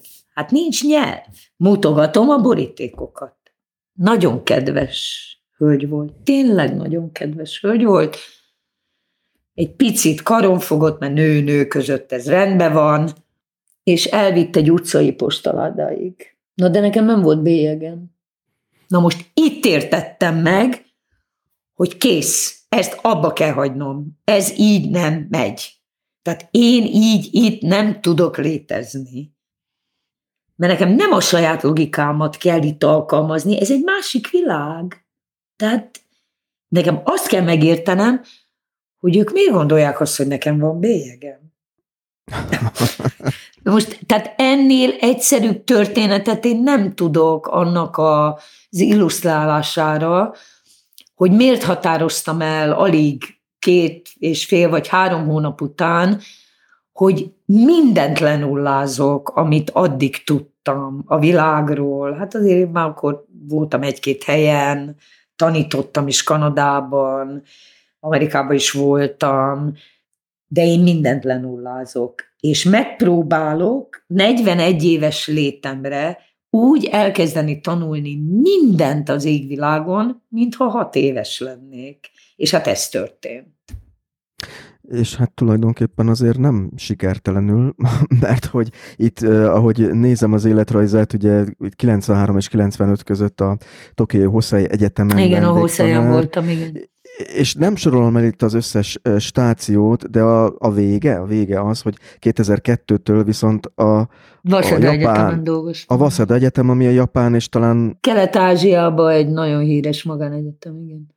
És, egyik legnagyobb, igen. És hát azt nem árulok el az a titkot a hallgatóknak, hogy elég jól megtanult közben japánul. Igen, igen, igen, mellesleg. Igen. mellesleg, igen. ami egyébként egy, hát hogy is mondjam, hogy említettük azt, hogy nem 22 évesen érkezett oda. Nem, hanem... 41 éves voltam, és 45 éves elmúltam, amikor elkezdtem úgy járni japán nyelviskolába, mert ugye a japán nyelv az nem az az nyelv, amit majd így fölszedünk. Ugye? Ráadásul én nem fiúból vagyok, tehát a kocsmákban se, ugye ezt így is hívja a japán nyelv egyébként, hogy kocsma nyelv, mint ahogy magyarul is így hívják. Tehát Amit nekem arra beszélnek. nem volt módom, már a társadalmi státuszom miatt sem, meg az, hogy nőnemű vagyok, amiatt se. De 46 éves voltam, amikor intenzív, másfél évig jártam, intenzív, napi négy és fél órát jártam úgy, hogy közben dolgoztam japán nyelviskolában. Természetesen én a saját megspórolt pénzemből fizettem. És minden nap elmondta nekem valamelyik tanár, hogy én soha nem fogok tudni jól megtanulni japánul, mert én öreg vagyok. Hát ennyit az ösztönzésről. Ehhez már hozzászokott Magyarországon, nem? Igen, igen, tehát engem nem tudtak kényszeríteni arra, hogy részt vegyek az ő helyi játszmáikba. Hát, mert ugye mindig így csináltam, ugye, hogy tessék mondani, én japánnak nézek ki? És akkor mindenki nevetett, ugye, a japánok, hogy de én néznék ki japánnak. Na látod, hát nem nézek ki japánnak, következésképp nincs közöm, ez a ti ügyetek. Tehát ugye ez védett is. Na jó, de ugye az eddigi beszélgetésünkből a hallgatók számára is kiderült, hogy én a negatív helyzetekre lettem szocializálva jól. Tehát, Annak a specialistája. Igen, tehát én, én, egy, én egy nehéz helyzetből mindig jó helyzetet tudtam kreálni, mert ezt tanultam meg, erre kényszerültem rá. A normális helyzetekkel nem nagyon tudtam mit kezdeni. Nem nagyon tudtam. Nekem volt egy kollégám, aki általános iskolai éve alatt több évig volt Japánban, mert a szülei kaptak ott egy ösztöndíjat, mm. és az megmaradt bennem, amikor mesélt erről, hogy őt végtelenül letaglózta az, amikor iskolába járt, hogy attól, hogy ő külföldi volt, nem egyszerűen külföldiként kezelték, hanem hülyének. Ja, persze. és hogy ugye van erre egy szó, javítson ki a tévedek, ha majd, ha itt japán szavakat mondok, hogy ez a gaijin. A gaijin, igen, az tulajdonképpen hogy... a gaijin az idegent jelent. Amit egyébként a 2000-es évek elejétől az összes önkormányzati hivatalba betiltottak, tehát nem szabad használni többé, mert annyira pejoratív. Annyira pejoratív. Annyira de, pejoratív. De miért pejoratív az idegen a japán számára? Uh, mert a gaijinnak nem egyszerű, mert ha szó szerint lefordítjuk, ugye a, a jin az a személy, tehát nin, a gai az pedig kívül álló.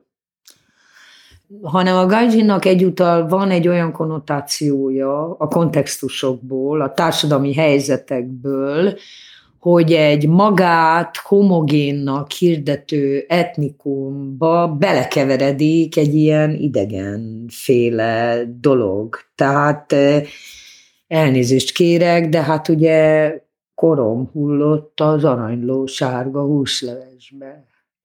Hát itt arról van szó, hogy ugye Japán önképe és az ideológiája és a napi iszonyú hatékony propagandája imáron 150 éve más se súlykol generációk százainak, mint azt, hogy Japánban béke van, harmónia, boldogság. Egy kicsit gyakran mozog a föld, de hát arról nem tehetünk.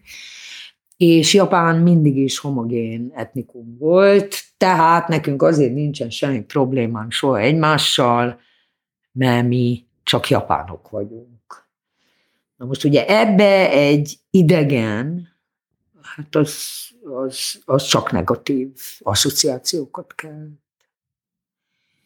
Na most másfelől pedig, ugye, aki, mint én, megtanulja elejétől végéig ugye a japán történelmet, a japán oktatás történetét, a, ezt, az azt, az amazt, mert én tényleg elhatároztam, hogy mindent megtanulok, az ugye elég gyorsan megérti, hogy abban az országban ismétlik el a hétköznapi emberek Kovács 26, elnézést a Kovács vezetéknevőektől, hogy micsoda harmónia és béke van, ahol iszonyú sok konfliktus van. Mert az a társadalom, ahol normaként kezelik a konfliktusokat és azok megoldásainak a keresését, ott nem kell állandóan elmondani, hogy nálunk harmónia van, béke, és soha nincs konfliktus. Na most tehát ez az egyik fel a dolognak. A másik fel a dolognak, hogy természetesen Japán nem homogén etnikum. Természetesen. Hát ugye, mert azért kell homogén etnikumként hirdetni, mert nem az.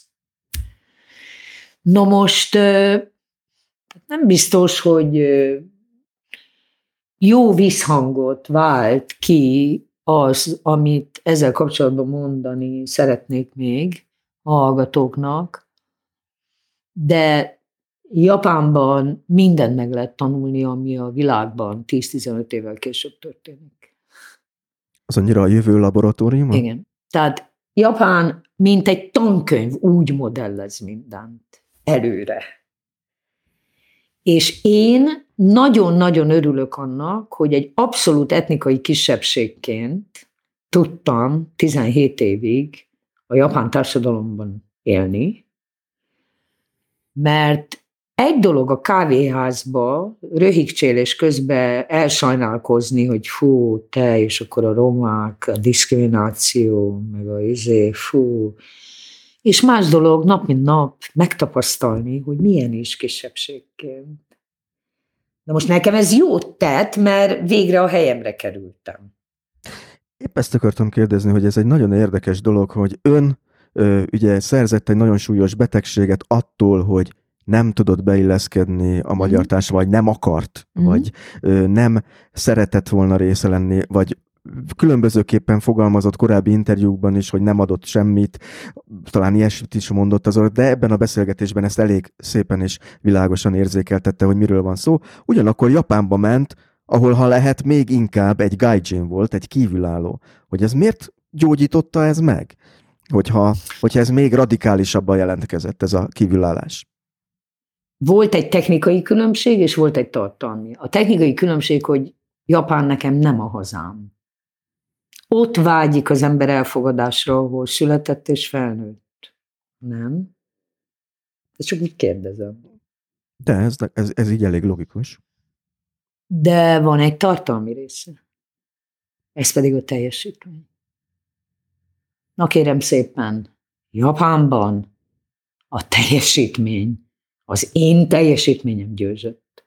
Hát, ami soha nem tudott győzni Magyarország.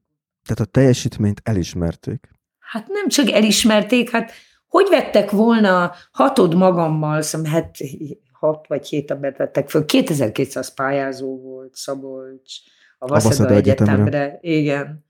2200 pályázó volt. Na most, hogy vettek volna engem föl a kollégákkal együtt az új tanszékre, ha én nem a teljesítménye, ha én nem tanultam volna meg japánul, be se hívtak volna interjúra. Mert ugye az volt a követelmény, hogy minimum két nyelven kell anyanyelvi szinten plusz japánul.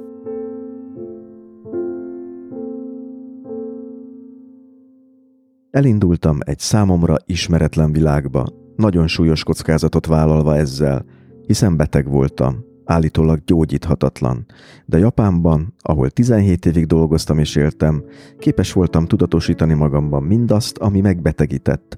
Magam mögött hagyhattam 41 év után mindannak terhét, melyet ti ketten rám raktatok, és arra is képes voltam, hogy bár nehezen és gyakran elkeseredve, megteremtsem magamból azt az embert, aki mindig is lenni akartam. De egy korábbi interjújában azt mondta, hogy tulajdonképpen a Japánban töltött időnek, de lehet, hogy egész életének egyik legboldogabb három éve volt az az időszak, amíg nem értette, hogy mit beszélnek maga körül. Hogy miért? Ennek egyetlen oka volt, hogy olyankor a képzeletemet vehettem igénybe, és láttam az embereket, de a televízióval is így voltam egyébként, ugye japán nyelvű televíziós műsorokat néztem, hát senki nem értette ott a környezetem, hogy miért nézem én a japán nyelvű televízió műsorokat, amikor nem értek egy szót se. Mert ugye a képiség az, hogy ugye utaztam a metrón, a városi vonatokon, néztem az embereket, akik beszélgettek egymással, és elképzeltem a külsejükből, gesztusok nincsenek. Nincsenek. Az hogy értsük? Uh, Tehát, hogy nem Nem gesztikulál nem, nem senki, a mert ez, ez volt egyébként a testbeszéd legnehezebb része nekem, hogy le kellett fognom a kezeimet, mert én egy nagyon gesztikulálós uh-huh. ember vagyok, és nagyon érintős ember vagyok, hát mind a kettő mondhatni tilos. De nem azért tilos, mert valami hatóság megtiltja, hanem azért, mert a mindennapi érintkezésben nincs érintés. De én néztem az embereket, és a külsejük, a hangtónusuk alapján hozzáképzeltem, hogy kik lehetnek, miről beszélgethetnek. Hát természetesen én biztos vagyok benne, hogy soha nem találtam el. Még a közelében se voltam. Hanem évekkel később, amikor én már elkezdtem japánul tanulni, de még eléggé bicebóca módon értettem japánul, beszélni még nem tudtam japánul, akkor éppen javában, lassan, de biztosan őszülő hajjal, kutató diák voltam Japán leghíresebb és legnagyobb hatalommal és befolyással rendelkező egyetemén, a Tokiói Egyetemen, és bementem a tanszékre, és ott emberek beszélgettek, és természetesen én egy szóval nem adtam semmiféle jelét annak, hogy én értem már a nagy részét annak, amit ők beszélnek. Mivel én nem tudtam beszélni, hülyeség lett volna, úgy gondoltam, hogy én most itt dicsekedjek. És nagyon megdöbbentett, hogy éppen rólam beszélgettek. Hm. És mit beszéltek önről? Hát a külsőmről beszélgettek. Hogy én mennyire másképp nézek ki, de nem pozitív kontextusból. Uh-huh. És a következő, és ezt soha nem tudom elfelejteni a mai napig, a következő élményem még aznap történt, amikor mentem vissza a metrón a kollégiumi szobámba, ahol akkor laktam, és három természetesen gyönyörű egyenruhába, nemzetközi gimnázium felirattal, három kislány, 17-18 évesek ültek, és folyamatosan, méghozzá a japánoknál szokatlanul hangosan, de nagyon kevesen voltunk a metrón, a metrókocsiban, engem tárgyaltak meg, mondhatnám azt is, hogy minden porcikámat. Milyen nagy óra van. Most ennek a kontextusa az az, hogy amikor Japánt erőszakkal az amerikai hadihajók megnyitották, négy, a periadmirálissal az élén, hát természetesen békés szándékkal jöttek ágyúval együtt.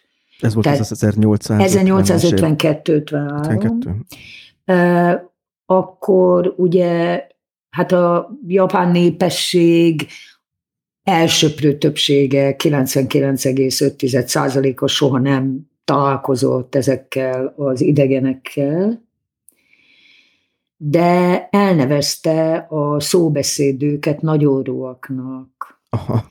Tehát a nagyórú az egyúttal egy nagyon pejoratív kifejezés. Aztán rátértek az egyéb testrészeimre, szintén harsányan. Jé, rövidebb a felső teste, mint a miénk, jé, hosszabb a lába, mint a miénk, Valószínűleg rossz szaga is van, rikkantott fel a három kislány közül az egyik. És magam se hittem el, ami történt, megszólaltam japánul.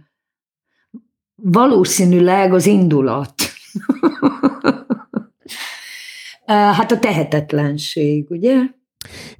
Csak egy kérdés motoszkál bennem, hogy mennyire speciálisan Japán ez a, hogy nagyon megnézik az idegent, mert eszembe jutott mondjuk, hogy ugye beszéltünk sokat az 50-es, 60-as évek Magyarországáról is, hogyha akkor mondjuk egy, egy fekete amerikai diplomata fölszállt volna, vagy fölszállt a villamosra Budapesten, hát lehet, hogy ugyanígy megnézték nem. volna, és kap... Nem? Én ebben biztos vagyok, hogy ez nem így lett volna, vagy nem így volt. Nem. Nem. Tehát úgy érezte, uh, hogy ez egy nagyon, nagyon radikálisan más reakció. Igen, már csak azért is, mert én a 80-as évek legelejétől elég gyakran találkoztam Magyarországon, Budapesten megforduló külföldiekkel, és soha, soha egyetlen egy alkalommal ilyen dologra nem panaszkodtak. Sok mindenre panaszkodtak, de erre nem. Szóval válaszoltam a három kislánynak.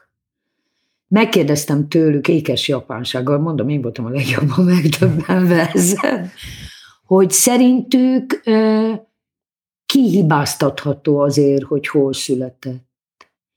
Olyan sokkos állapotba került mind a három gimnazista, hogy az egyik csak nem elájult, tényleg, tehát a, a megdöbbenés, a rémület, a, ugyanis én akkor döbbentem rá abban a helyzetben először Japánban, hogy nincs ideírva a homlokomra, hogy én tudok japánul.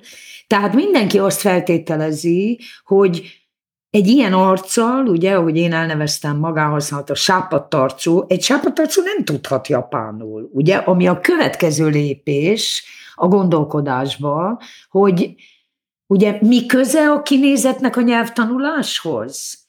Tehát ez is egy tipikusan kelet-ázsiai összekapcsolása, össze nem kapcsolható dolognak. Ugye nekem nagyon sok kollégám, akik, ugye én tréfásan úgy neveztem őket, és ők nagyon szerették ezt, hogy kínászok, tehát ugye ők nem Japánnal foglalkoznak, hanem Kínával.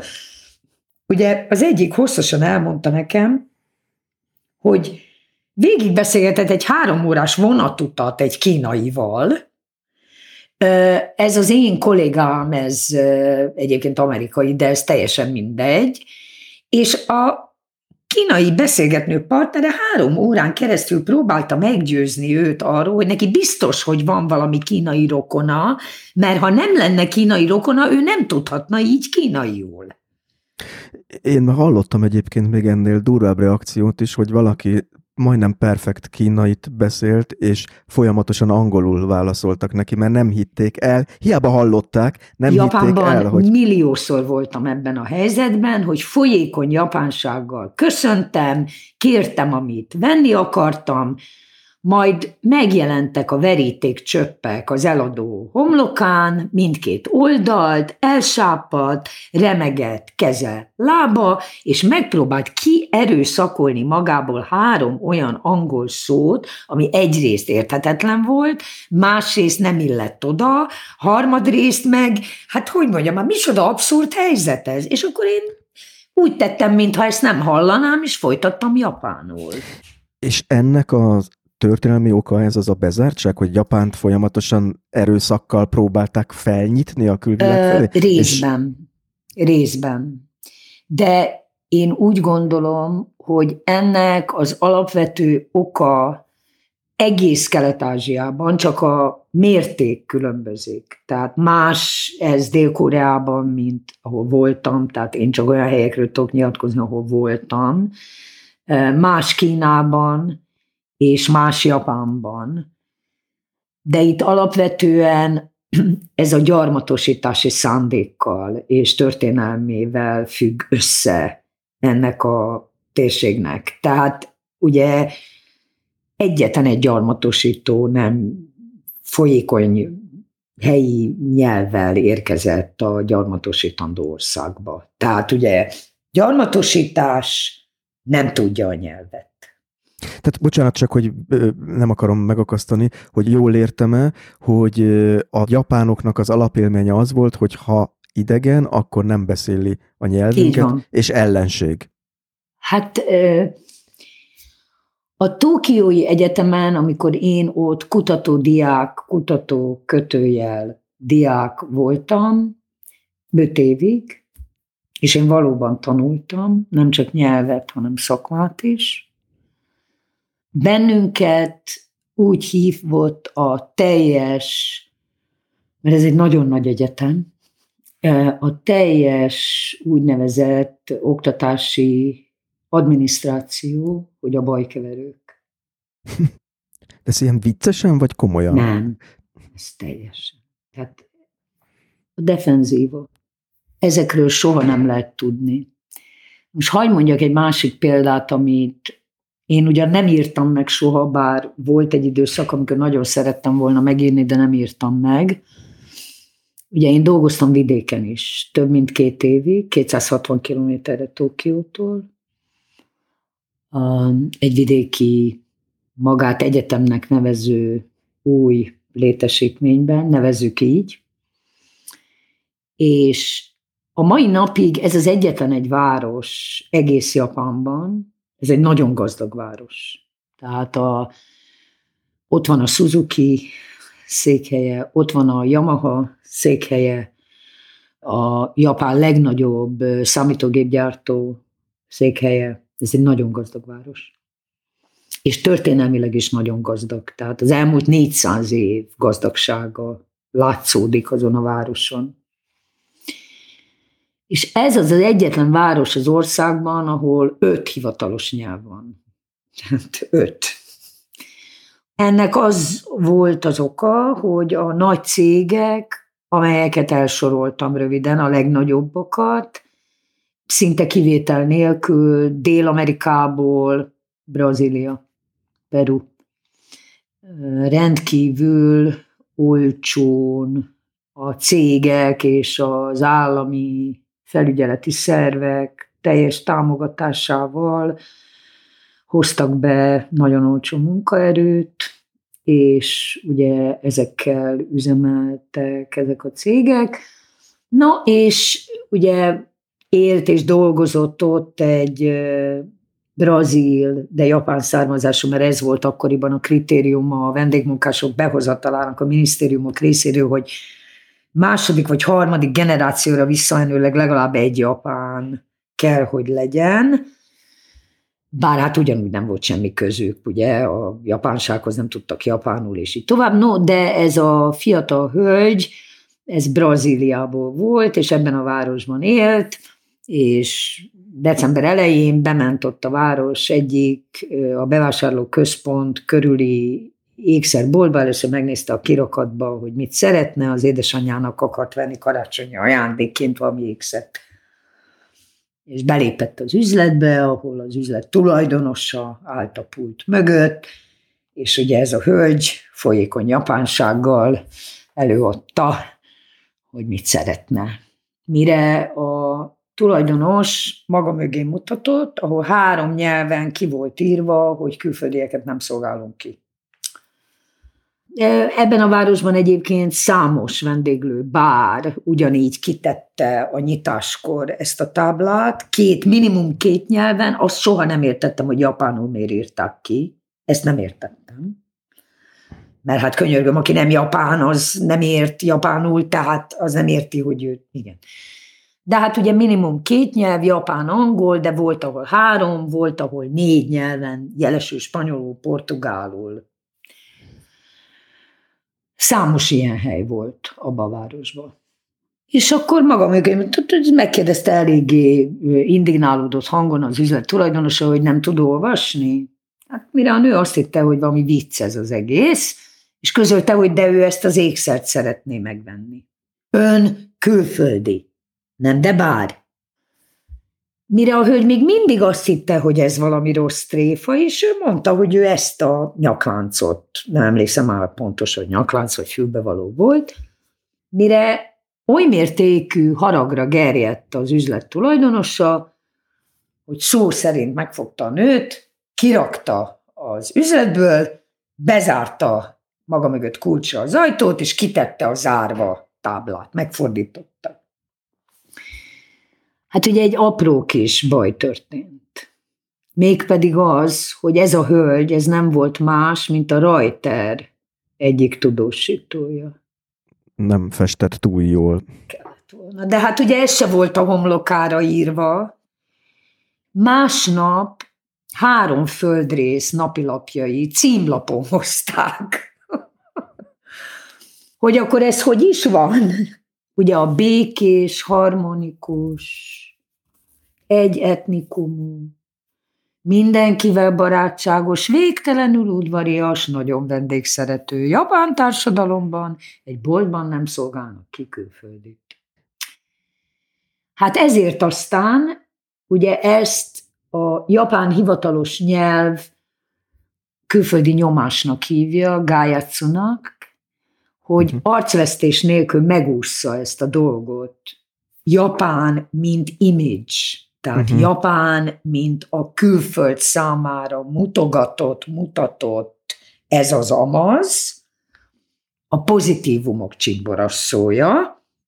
Három nap múlva már megvolt az első tárgyalás. Normál esetben egy polgári peres eljárásra minimum kettő és fél évet kell várnia az ügyfél. Ez, ez hasonlít Magyarországra egy kicsit. Igen. Na most, hát kártérítést és bocsánatkérést írt elő a bíróság, azonnal meghozott, azonnal. Tehát, hogy ne, ne, ne legyen már itt balhé. Ne legyen már itt balhé. Nem volt hajlandó, megtagadta az üzlet tulajdonosa a bocsánatkérést, az írásos bocsánatkérést, mondván, hogy ez az ő magántulajdona, tehát ő dönti el, hogy melyik vevőt szolgálja ki, és melyiket nem. És különben is tette hozzá, gyanús volt, hogy ez a nő ott nézegeti a kirakatot. Mhm. Akár ki is rabolhatta volna.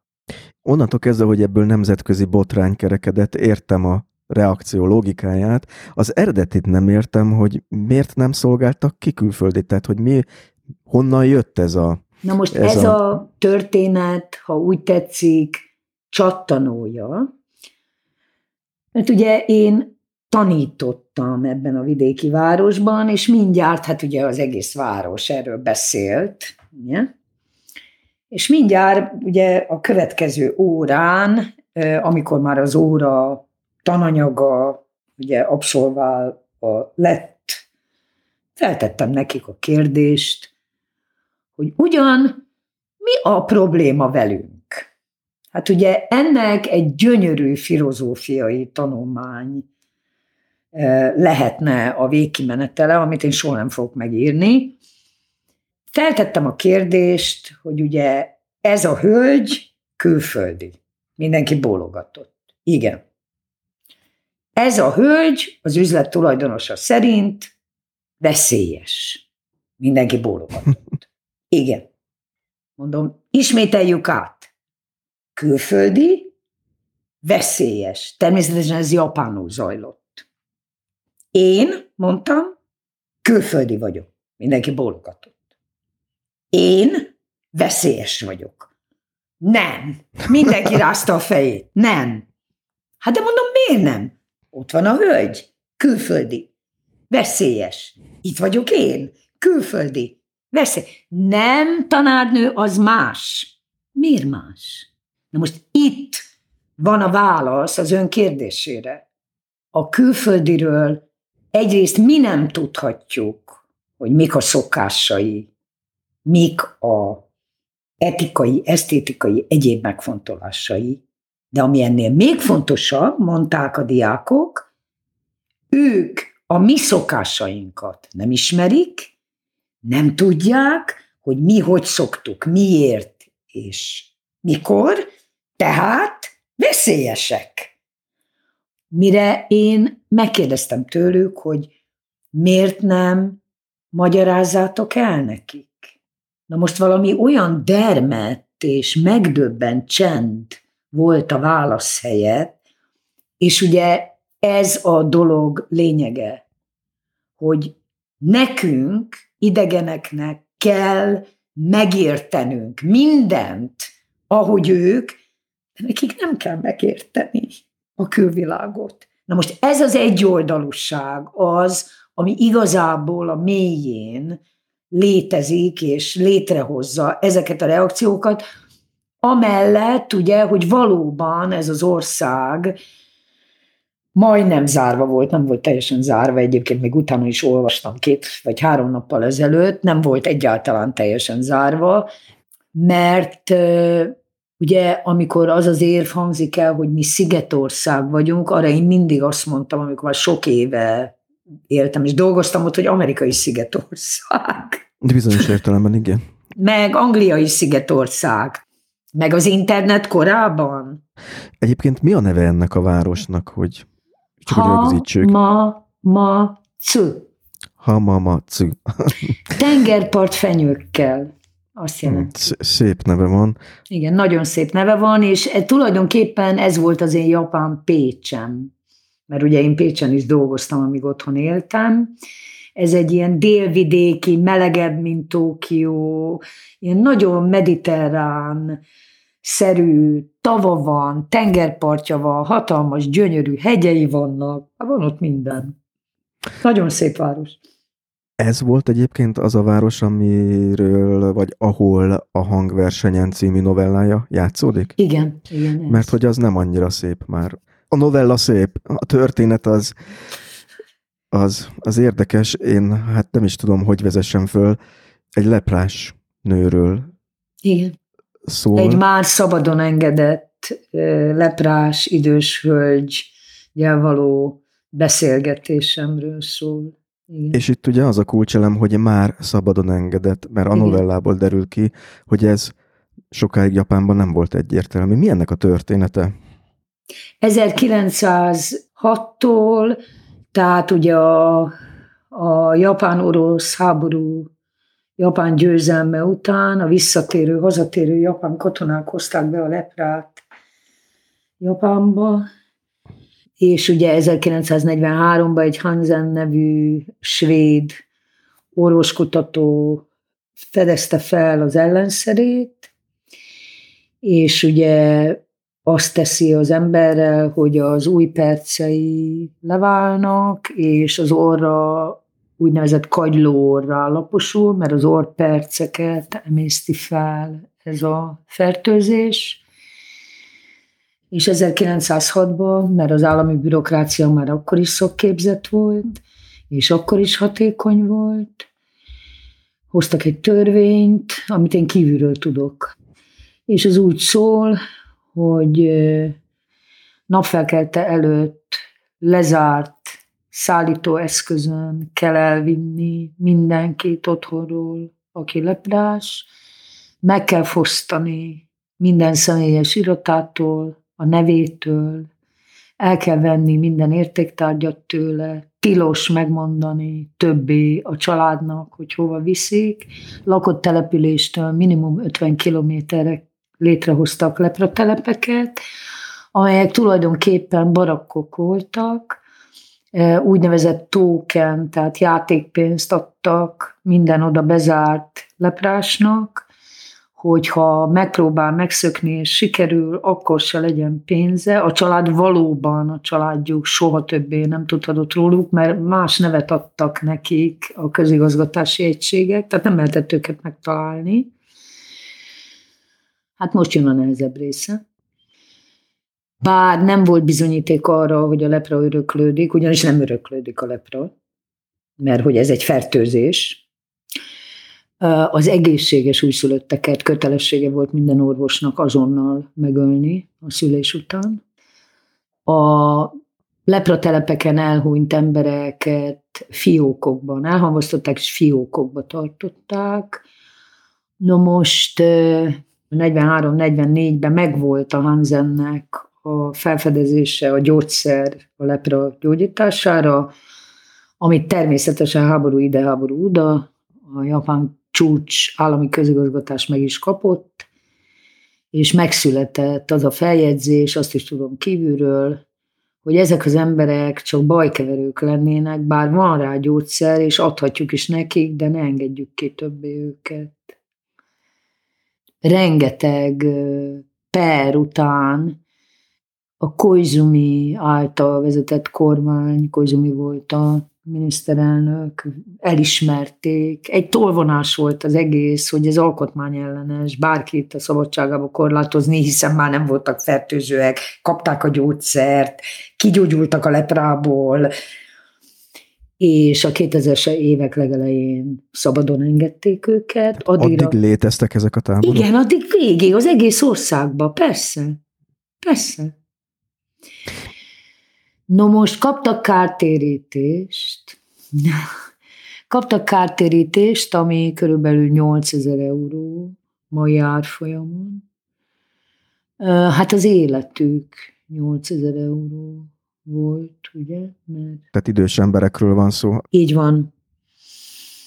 Ez a hölgy, akivel én a hangversenyen találkoztam, és mellettem ült, ő ha jól emlékszem, akkor 50, tehát 20 éves volt, amikor elvitték, napfelkelt előtt, és 50 valahány évet töltött a lepretelepen, holott már 30 évvel korábban teljesen kigyógyult a leprából, de a, a lepratelep lakóinak a többsége, mert mindenki kapta a, a gyógyszert, csak nem engedték ki őket. Bajkeverők voltak. Hát de, ugye, akit ennyi ideig elzárva tartanak, az már nem tud szocializálódni, kérem szépen. Hát ez a dolog lényege. Ez azért ragadt meg bennem ez a szó, mert a, amikor arról beszélt, hogy hogy hívták önöket a tanszéken, Bajkeverő. A, a, akkor ugyanúgy bajkeverőknek. És hogy ez kompromitálta volna a tiszta japánságot, ez a, az, hogy a beteg emberek? Igen. Uh-huh. Igen. Igen. Ugye amikor még Japánban dolgoztam, akkor most már nem tudom, hogy ez hogy van, de akkoriban ugye hát elég sokat utaztam minden nap, minimum kettő, kettő és fél órát naponta, elgyönyörködhettem a városi vonatokon is a fő, úgynevezett föld alattén, ugye, a különböző reklámok, poszterek, figyelmeztetések, mert az bőven van hogy ne állj, hogy ne ülj, hova tedd a táskádat, párhuzamosan a lábaddal, és a legnagyobb írásjelekkel szedve a poszter alatt ne okoz kellemetlenséget másoknak. Na most ez egy kulcsmondat. Ezt európai azt gondolom, hogy nem értheti. Mert a legfontosabb alapelv a japán mindennapi együttélésbe a mindenkori környezet írott, íratlan, kimondott és többnyire kimondatlan elvárásrendszere és szabályai, amit ugye szekennek hívnak. Tehát nem az az érdekes, hogy szerintem helyese, amit teszek, vagy nem, hanem az a legfontosabb, hogy mások szerint ez helyese, vagy nem. És ha nem helyes mások szerint, amit teszek, akkor nem szabad tennem. A legerősebb szocializációs érték, amit minden japán embernek be kell tartania, az a mindenkori közösség véleménye róla, ami tulajdonképpen nem más, mint hogy milyen emberként tartanak engem számon. Ez most magyarra lefordítva kb. az, hogy mit szól majd a szomszéd? Így van. De ez nem a szomszéd, hanem a közösség egésze. A munkahelyi, a lakóhelyi, a rokonság. No most miközben ugye az egész japán gazdaság, társadalom ugye ilyen hihetetlen központi irányítás, kontroll láthatatlanul egyébként és ellenőrzés alatt áll, aközben ugye ezekben a helyi, tehát iskolai, munkahelyi közösségekben ugye van ez a kipécézés, ugye kirekesztés. Na most én azt szeretném mondani, hogy ez a kettő, ez kiegészíti egymást, ez nem ellentétes egymással. Ugyanis így a központnak idézőjelben nem kell olyan feladatokat ellátnia, amit megoldanak maguk így a helyi közösségek. Hát nem kell ide kérem szépen se párt, se egyéb mozgalmi vagy politikai szervezet, helyben a közösségek ellátják ezeket a feladatokat. A kelet-ázsiai társadalmak többségében, így Japánban is, nem a jog a visszatartó erő, hanem a közösség. Ez nagyon fontos. Tehát aki egy autóbalesetet okoz, és mondjuk sérülés történik, az élete végéig hordozza annak a terhét a közösség miatt, hogy ő valakinek komoly bajt okozott. Most itt nem arról van szó, hogy mennyire komoly a baj, hanem hogy bajt okozott. Tehát nem a bírósági ítélet a visszatartó erő, hanem a közösség szelekciós. Ugye van ennek egy nagyon régi hagyománya Japánban, de egyébként Kínában is. Most néztem meg néhány napja egy dokumentumfilmet, ahol ugyanez, tulajdonképpen ugyanez, csak jó másképp hangzik, mint japánul, ennyi a különbség. Ez az úgynevezett uh, hét, hét közösségi tevékenységből való teljes és végleges kizárás elve. Ezt úgy hívják, hogy Murahachibu, bocsánat, nyolc, mert Hachi az nyolc. Tehát ugye, ha a közösség alap elveivel szembeszállt valaki, vagy megsértette azt, lopás, rizs ültetéskor nem részvétel, és így tovább, és így tovább, akkor a mindennapi élethez nélkülözhetetlen közösségi segítséget a közösség véglegesen megtagadta tőle. Tehát úgy, mintha kigyulladt a háza, nem segítettek, hogy eloltsák a tüzet. Ha rosszul árasztották el a rizsföld részét, nem segítettek, hogy a termés mégis megmaradjon.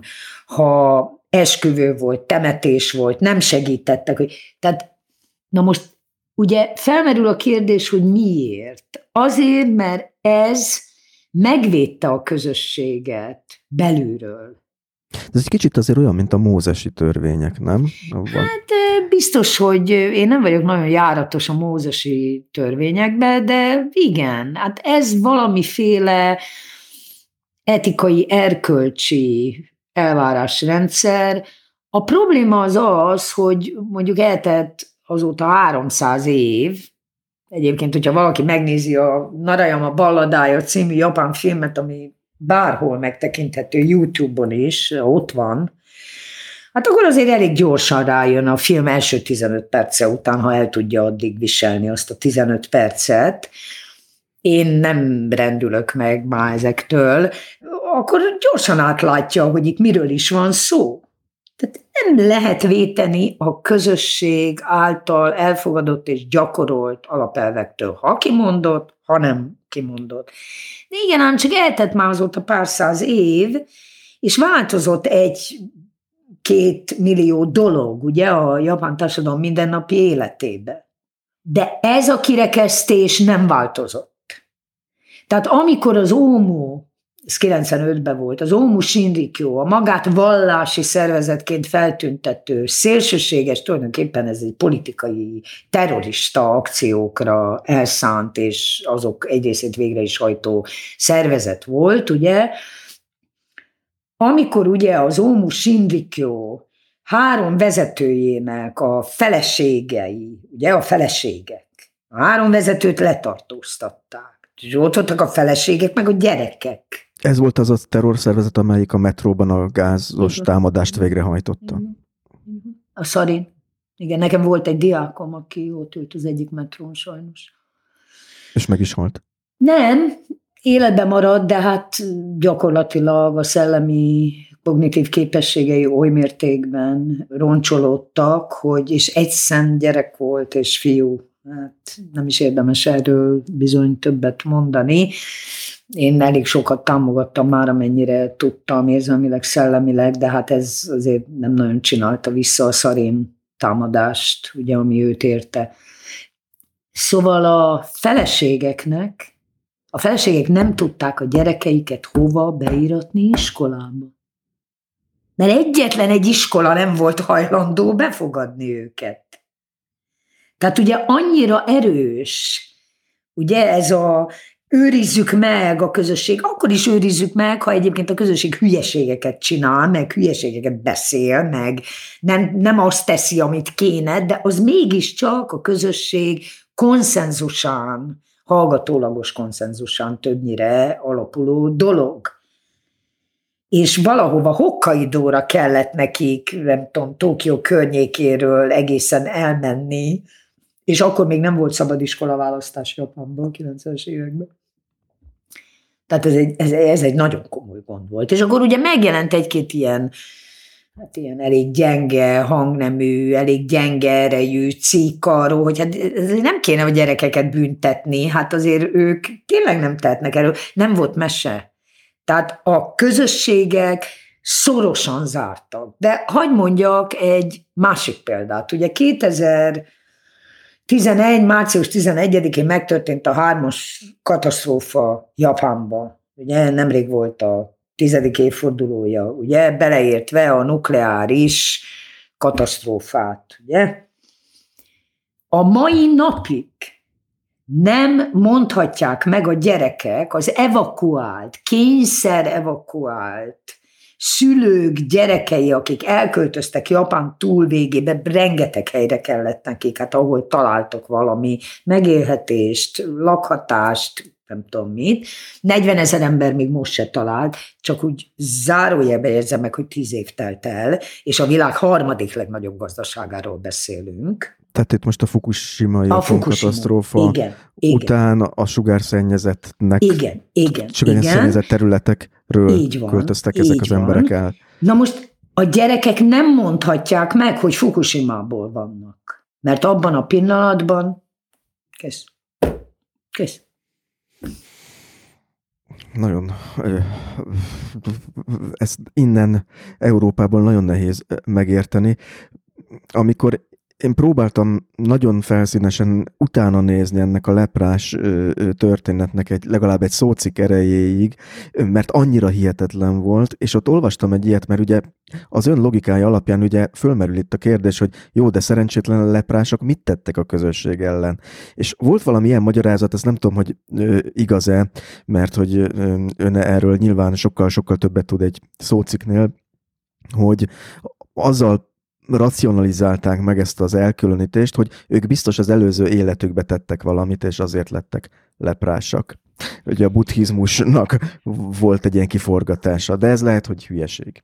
No most tőlem nagyon sokan kérdezték az elmúlt tíz év alatt, mióta nem Japánban vagyok, és nagyon sokan számon kérően vontak felelősségre, hogy én miért nem jogázom, meg miért nem izé reinkarnáció, meg a buddhista ez, az, amaz.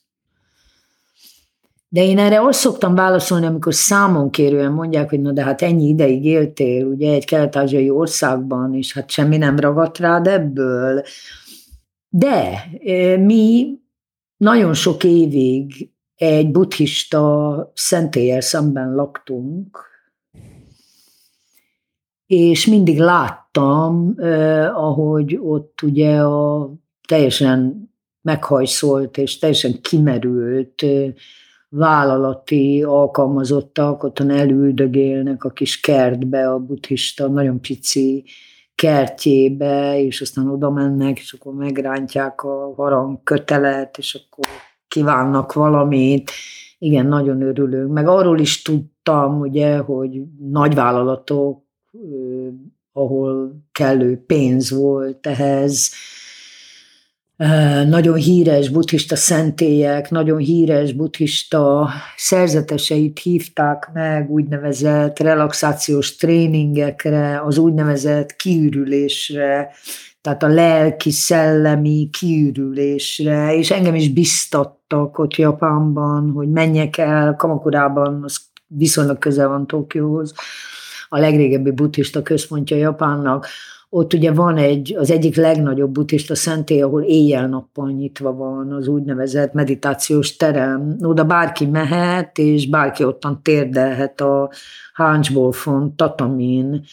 És akkor én mondtam, hogy ingyenes. És akkor én mondtam, hogy én nem akarok oda menni. Mire ők azt mondták a helybeliek, hogy na de én mindig olyan ideges vagyok. Hát igen, mondom, mert érzékeny vagyok. Na de nem kell érzékenynek lenni, mert attól az ember energiákat veszít. Mondtam, nem baj, én nem vagyok bambuszfa. Jön az eső, de jó, nem jön az eső, jaj, de nem jó. Hát én nem akarok kiürülni, hát miért nem akarok kiürülni? Mondom, csak. Hát mert én el vagyok így. Tehát értés, szóval én nem hiszek abban, hogy egy európai ember számára olyan mértékben adaptálható az a fajta szemlélet és gondolkodás, ami Kelet-Ázsiában a természeti, elviselhetetlen, az emberélet számára kezelhetetlen katasztrófa özönöktől való menekülés. Mert ugye azért kell kiürülni, hogy eltávolítsam magamtól hogy jön az árvíz, hogy mozog alattam a föld, hogy kitört a vulkán, hogy három napja nem ettem se én, se a tisztagú család. Én ezt értem, csak én nem ebbe szocializálódtam. Tehát én nem hiszek ebbe a, ebbe a lepra magyarázatba, hogy ja persze, hát ugye rengeteg hely van ma is, azt gondolom Japánban, ezek a mélyvidéki helyek, kis települések, nagyon kis települések, ahol ugye a sámánizmusnak eleve nagyobb ereje van, mint bármelyik vallásnak, akár a sintónak, akár a buddhizmusnak, mert ugye sintó az államvallás. De hát az, hogy ezek a szerencsétlenek valami rosszat tettek az előző életükben, hát jó, hát akkor jó, akkor rendben van, hát akkor tudomásul szolgál, igen. És? De érti, hogyha nem, ha nem ugyanezt tették volna a 45-ben, Hiroshima, Nagasaki atombomba ledobása után súlyosan sérült emberek mindegyikével, azok, akik nem ott éltek és nem sérültek, akkor azt mondom, lehet, hogy még ebben igazság is van. Na de őket ugyanúgy hát nem tudtak férhez menni, nem tudtak megnősülni. Tehát miközben ugye Japán kifele, ugye mi vagyunk az egyetlen egy, az atombomba támadás áldozatai, mi a második világháború egyes számú áldozatai vagyunk, és csak áldozatai vagyunk. Hát, hogy mi történt közben 31 és 45 között, hát azt, azt most hagyjuk. A közben saját maguk közösítették ki azokat az embereket, akik igazán nem tehettek arról, hogy ledobták rájuk az atombombát. Tehát ugye ez a közösségi kohézió megőrzése érdekében van, és ebben az európai logika nem segít. Tehát az ő logikájuk szerint, ami nem azt jelenti, hogy én ezzel egyetértek, de ha nem az ő logikájuk szerint próbálom ezt megközelíteni, akkor, hát akkor, hát akkor nem, nem tanulok semmit. Említette korábban az interjúban, hogy Japán egy kicsit a jövő laboratóriumai, úgyhogy itt a szó cikkekkel itt, ahogy haladok, egy kicsit a futurisztikusabb felé mozdulnék. Javítson ki, hogyha rosszul mondom, mert ilyen furcsa szónak tűnik. Hikikomori. Ja, hikikomori, igen. Hát ugye a hikikomori szó szerint azt jelenti, hogy kivonni magát mindenből. Ugye hiku az kihúzni. Hát én azt kell, hogy mondjam, mert így látom, tehát én nem tudok, nem tudok mást mondani, mint ahogy látom, hogy először is ez nem statisztikai kérdés, ugye, mert a japán minisztériumok többnyire erre rögtön rávágják, túl gyorsan is, hogy miért csak egy millió ember. Ugye két része van a mindenből kivonulóknak. Az egyik része az iskolások, akik éppen az iskolai kényszerek, kényszerek özöne miatt nem bírják, és azt mondják, hogy ők soha többet oda nem mennek. Hazamennek, bezárják magukra az ajtót a családba, és 10-12 évig nem jönnek onnan ki. Nem jön ki a szobából. Nem jön ki a szobából. Nem. Ezzel persze tönkreteszi a család életét, Ugye ilyen cédulákat dugdosnak be a családtagok, meg ilyen ételt. Tehát ugye a maga kreálta kis, többnyire képzelt univerzumába él ez a fiatal. Most a másik része a felnőttek. Hát az is körülbelül egy millió. Szerintem már jóval meghaladja a két milliót ma már Japánban, mert szóval ne tévedjünk rengeteg nagyszerű dolog van, mint minden országban a világon, ami gyönyörű, megtanulható egy része, okosodni lehet belőle, tükröt tart elénk, gazdagít, élménydús, de a japán társadalomnál jobban önmagától elidegenedett embereket én tulajdonképpen még nem láttam sehol. Tehát olyan fokú az elidegenedés, az emberek egyrészt ugye ez a kényszer, hogy állandóan megfeleljenek a környezet mindenkori elvárásainak, másrészt a kényszer, hogy elfolytsák mindazt, amit ők valójában erről gondolnak, éreznek, ne adj Isten, megkérdőjeleznek, ne hogy Isten nem értenek vele egyet. Másrészt pedig a de facto gyakorlati kényszer. Tehát azért lássuk be, hogy egy napi átlagos 9-10 órás munkaidő, meg egy minimum két órás utazás, meg az a négyzetméter szám, amin élnek ezek az emberek, ez olyan mértékű energiát, odafigyelést, koncentrációt, erőfeszítés özönt igényel, különösen a férfi lakosságtól, hogy bizony az a feltevés, hogy erre mindenki egyformán képes és alkalmas, ez hibás.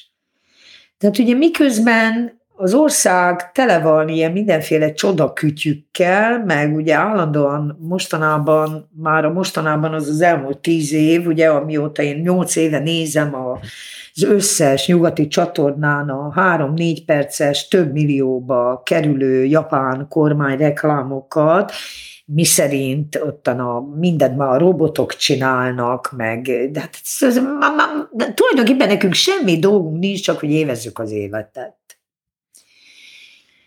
Na most hát igen, ez van a reklámban, és azok az erőfeszítés özönök, amik most már 15-16 generáció életét szabályozták, és én nem tapasztaltam a fellélegzést.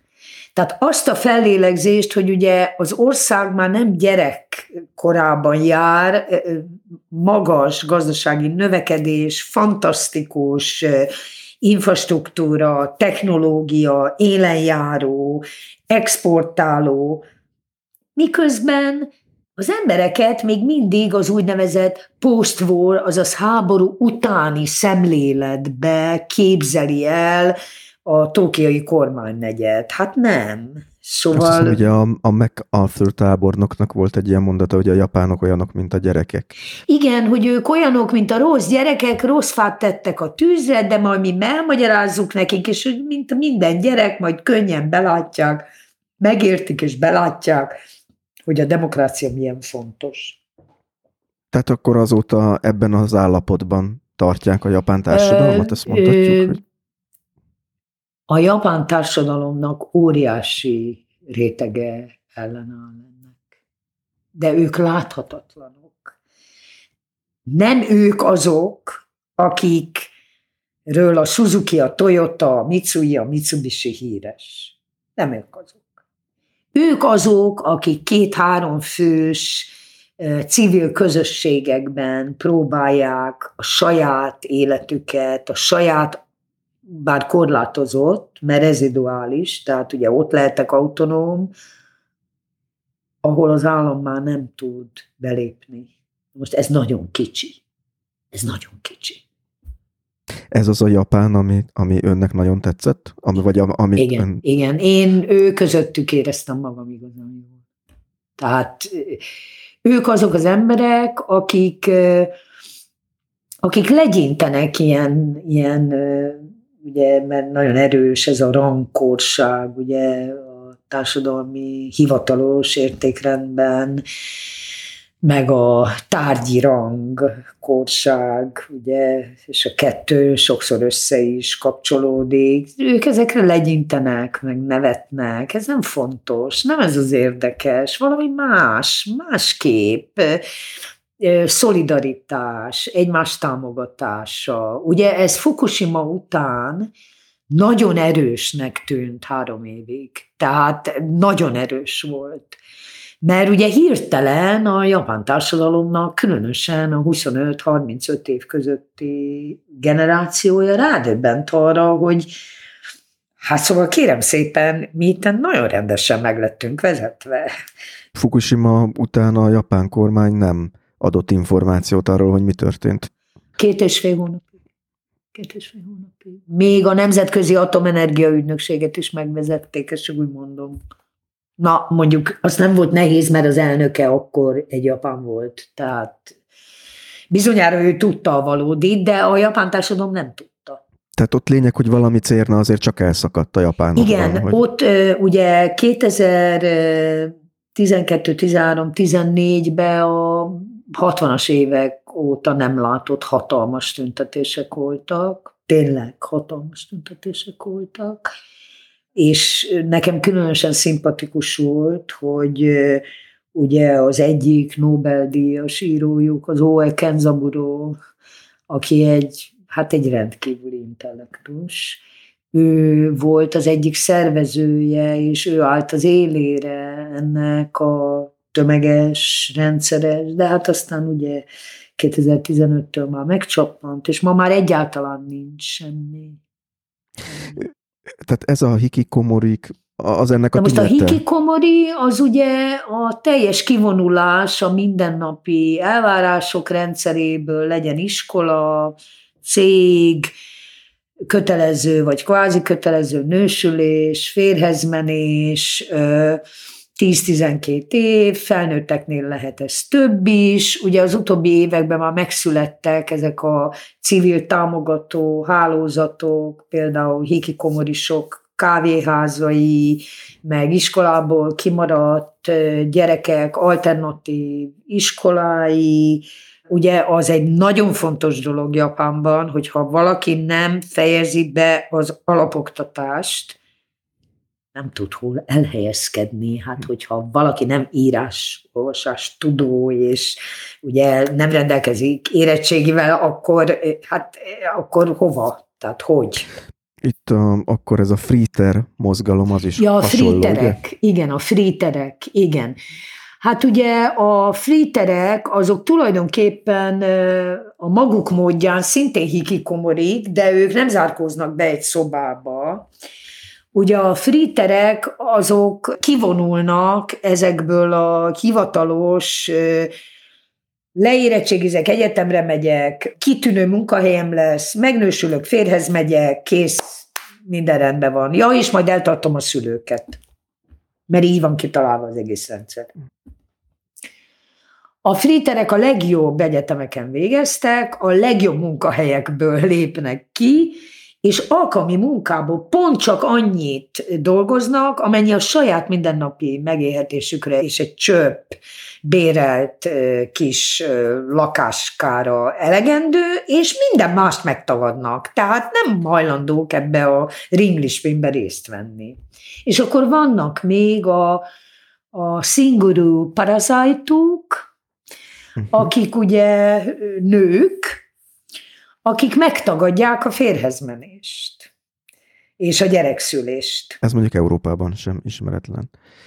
Jó, de ez egy rettenetesen megbélyegző elnevezés Japánban. Uh-huh. Mert ugye single and parasite, azaz egyedülálló élősködő. Uh-huh. És ne feledjük, hogy ezt egy nagyon híres japán szociológus nő alkotta meg, ezt a kifejezést. Tehát szociológus nő. Igen. Mert hát micsoda dolog az, hogy egy nő önálló akar maradni. Mert akkor a szüleiből él, és nem, nem, de mindenfajta a, az állami és, ez nagyon fontos a hallgatók számára, internalizált állami elvárás intézményrendszerével együtt, akik ezt nyíltan visszautasítják, nem hajlandók belépni, vagy egyáltalán részt venni ebbe, azok ismét valamilyen típusú kiközösítés áldozatai.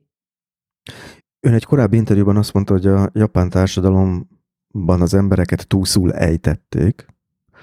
Mennyit dolgoznak átlagban? még? Amikor én ott dolgoztam, de ennek tíz éve, és egy ideig követtem ugye a munkaügyi minisztérium és a egyéb állami hatóságok statisztikáit erről, állítólag most már, most már kevésbé elviselhetetlen. 2010-ig a hivatalos munkaidő hetente 70 óra volt. Ez a munkaügyi minisztérium statisztikája. Hetente 70 óra. Igen, hetente. Hetente 70 óra. Próbálom visszaszámolni de- a fejembe. De a valódi az 90 és 105 között volt. De akkor ezek az emberek a munkahelyükön élnek? Vagy Igen, Hogy? igen, igen. Ugye mivel túlóra pénz nincs,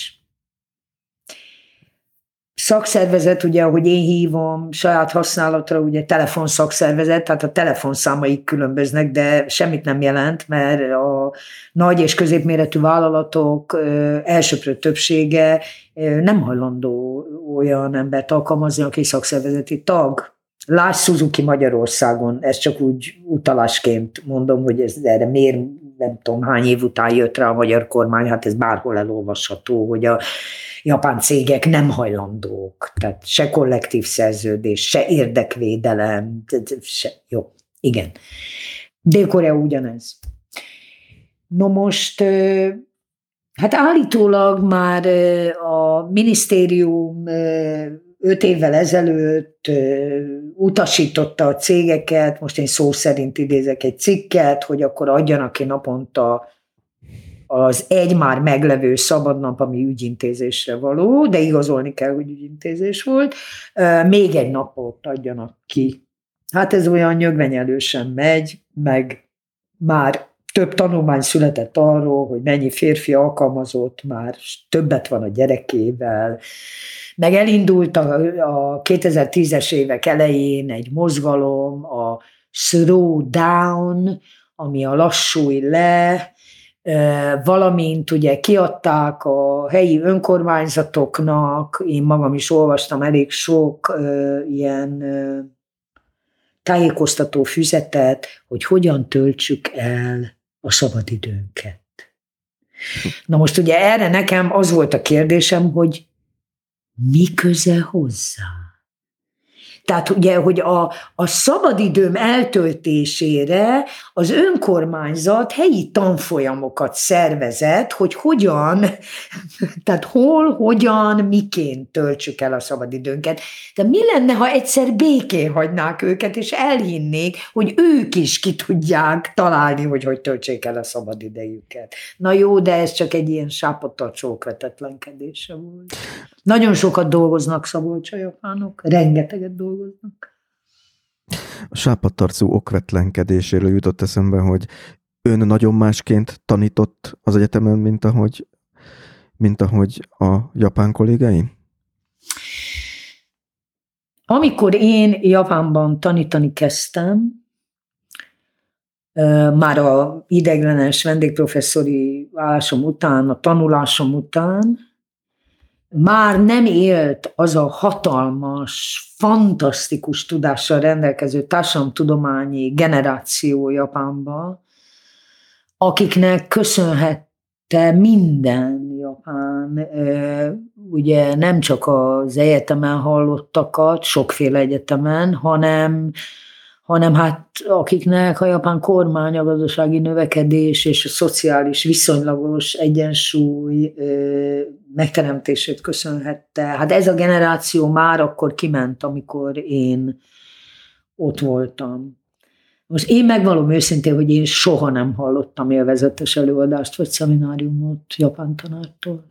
De ez nem azért volt, mert nem értettem elég jó japánul, ez nem azért volt, mert én mindig mindent kifogásolok, hanem azért, mert én egy olyan tanítási módszert tanultam meg annak idején Magyarországon, ami az úgynevezett interaktív tanítás, ami abból indul ki, hogy nem a tárgy maga a fontos, hanem az, hogy hogyan adjuk át.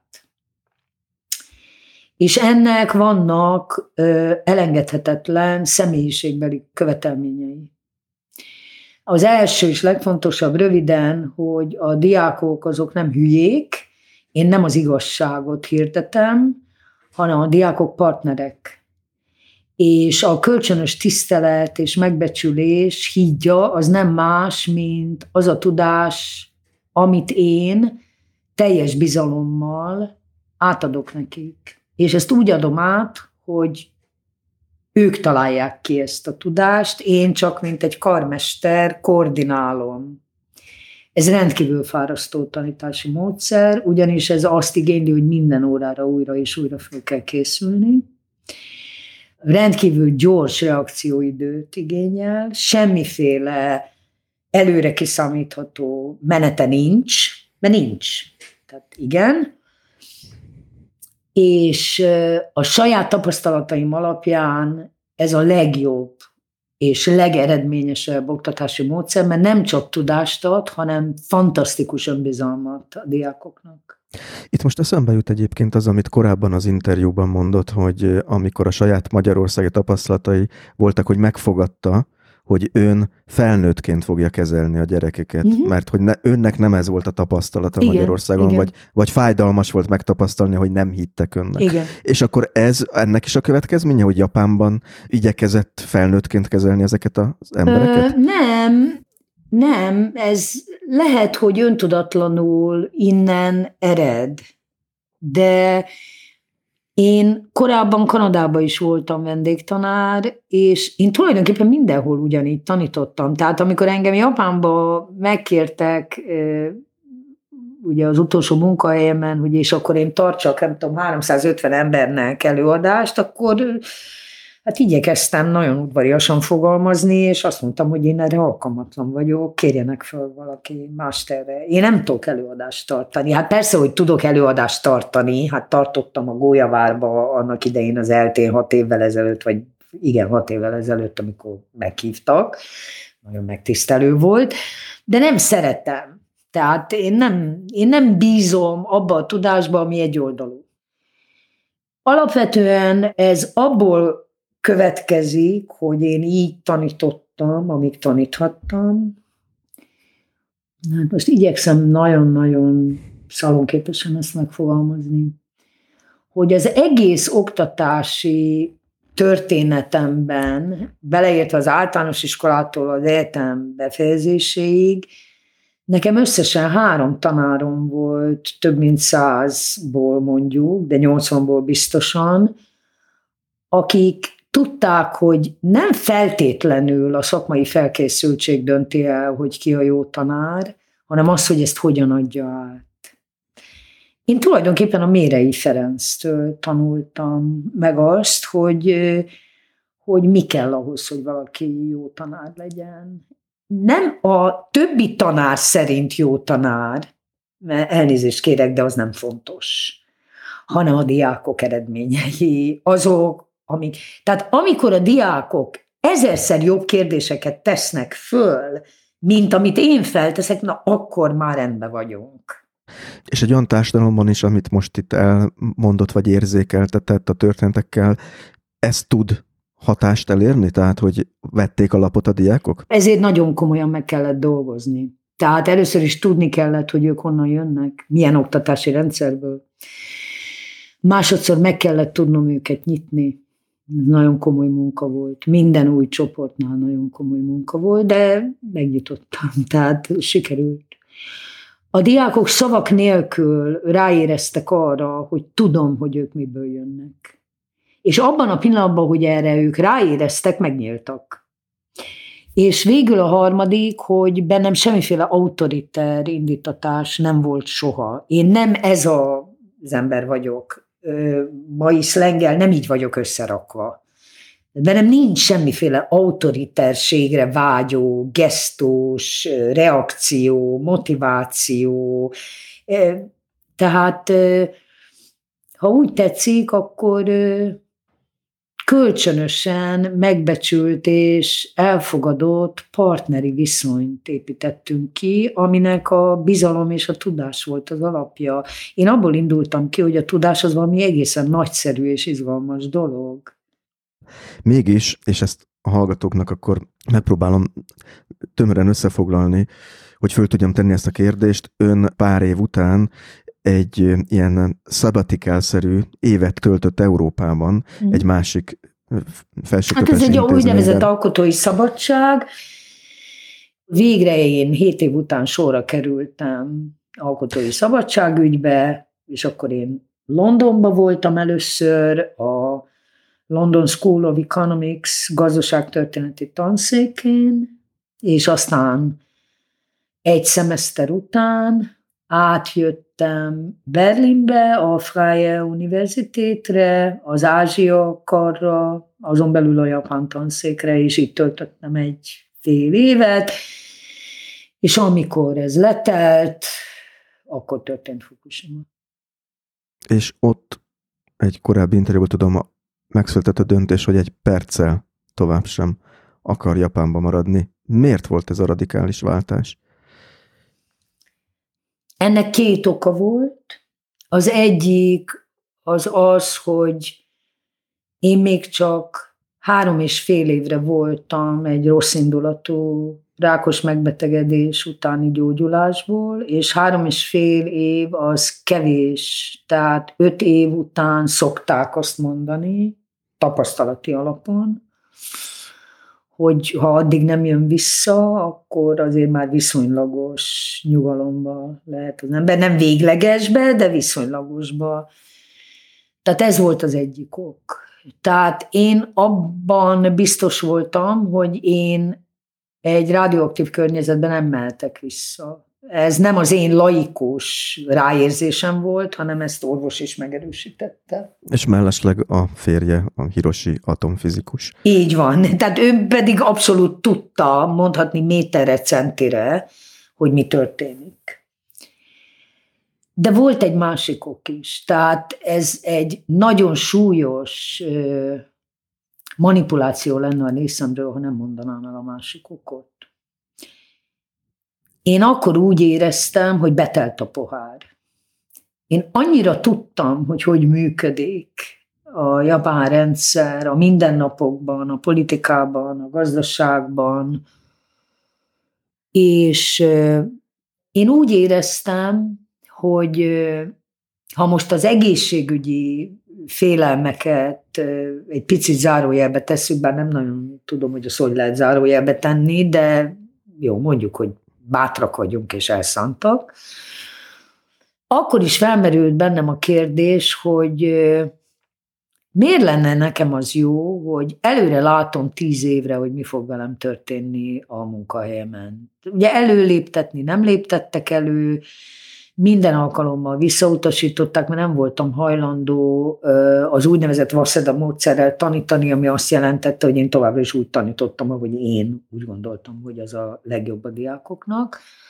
Másodszor én úgy gondoltam, hogy ahogy a japán közmondás mondja, a kiálló szöget be kell verni, hogy én nem akarom megvárni azt, amikor már azt is elfelejtem, hogy valaha nekem bármilyen kérdésem bármivel kapcsolatban volt.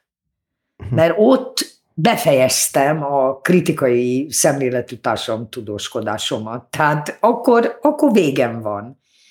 És emiatt a két dolog miatt én úgy döntöttem, hogy inkább lemondok erről a nagyszerű állásról, nagyszerű fizetésről, nagyszerű, kissé ugyan rádióaktív, kissé ugyan utórezgéssel, se, több száz utórengés volt egyébként hetekig utána, fantasztikus lehetőségről, és egyúttal lemondok az egyetemi nyugdíjamról is, mert ez, ezzel járt automatikusan, hogy nem töltöm ki a 70. életéve még a munkaviszonyomat, és akkor az azt jelenti, hogy null, nulla nyugdíj lesz? Nem, minimál nyugdíjat hm. kapok, Magyarországról is minimál nyugdíjat kapok, és Japánból is minimált, és mielőtt a hallgatók elképzelnék a rengeteg nullát, ami lefolyik a papírról, nem kérem szépen, nem, erről szó nincs. Ezek valóban minimál, minimál nyugdíjak.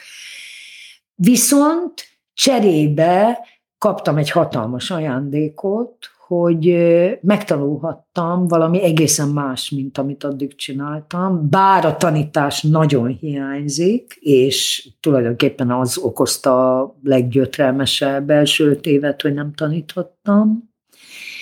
De cserébe viszont kipróbálhattam magam valami olyanba, amit addig nem csináltam. Tehát, hogy írhattam eszéket, írhattam novellákat, írhattam könyveket szabadon. Tehát már nem volt tudományos rács a fejembe, hogy ezt így kell, és csak így szabad, azt úgy kell, és csak úgy szabad. Írhattam olyan tanulmányokat Japánról, magyarul például, amit ma is az összes japán szakos, mint egy alapként idéz. Tehát most nekem ez elég. Tehát ez nem, tehát megtanultam olyan készségeket és képességeket, ami addig nekem nem volt. És akkor én ezzel gazdagabb lettem. Igaz, ugye, hogy nincs mesés fizetésem, nem dolgozom napi 9-10 órát, nem utazom hármat, viszont van valami más, és akkor ez így jó. És erre mindjárt vissza is térünk, csak egy nagyon fontos dolog, hogy a hallgatók értsék a, ezt a, az esemény sort, hogy ön Berlinben maradt. Igen, én Berlinben maradtam a, a férjemmel a fér, együtt. A férjével igen. együtt, tehát tulajdonképpen egy újabb emigráció igen, következett. Igen, a férjemnek az első volt, 79 évesen, nekem pedig a második. Na most erre vonatkozik a kérdés, hogy miért nem Magyarországra ment vissza?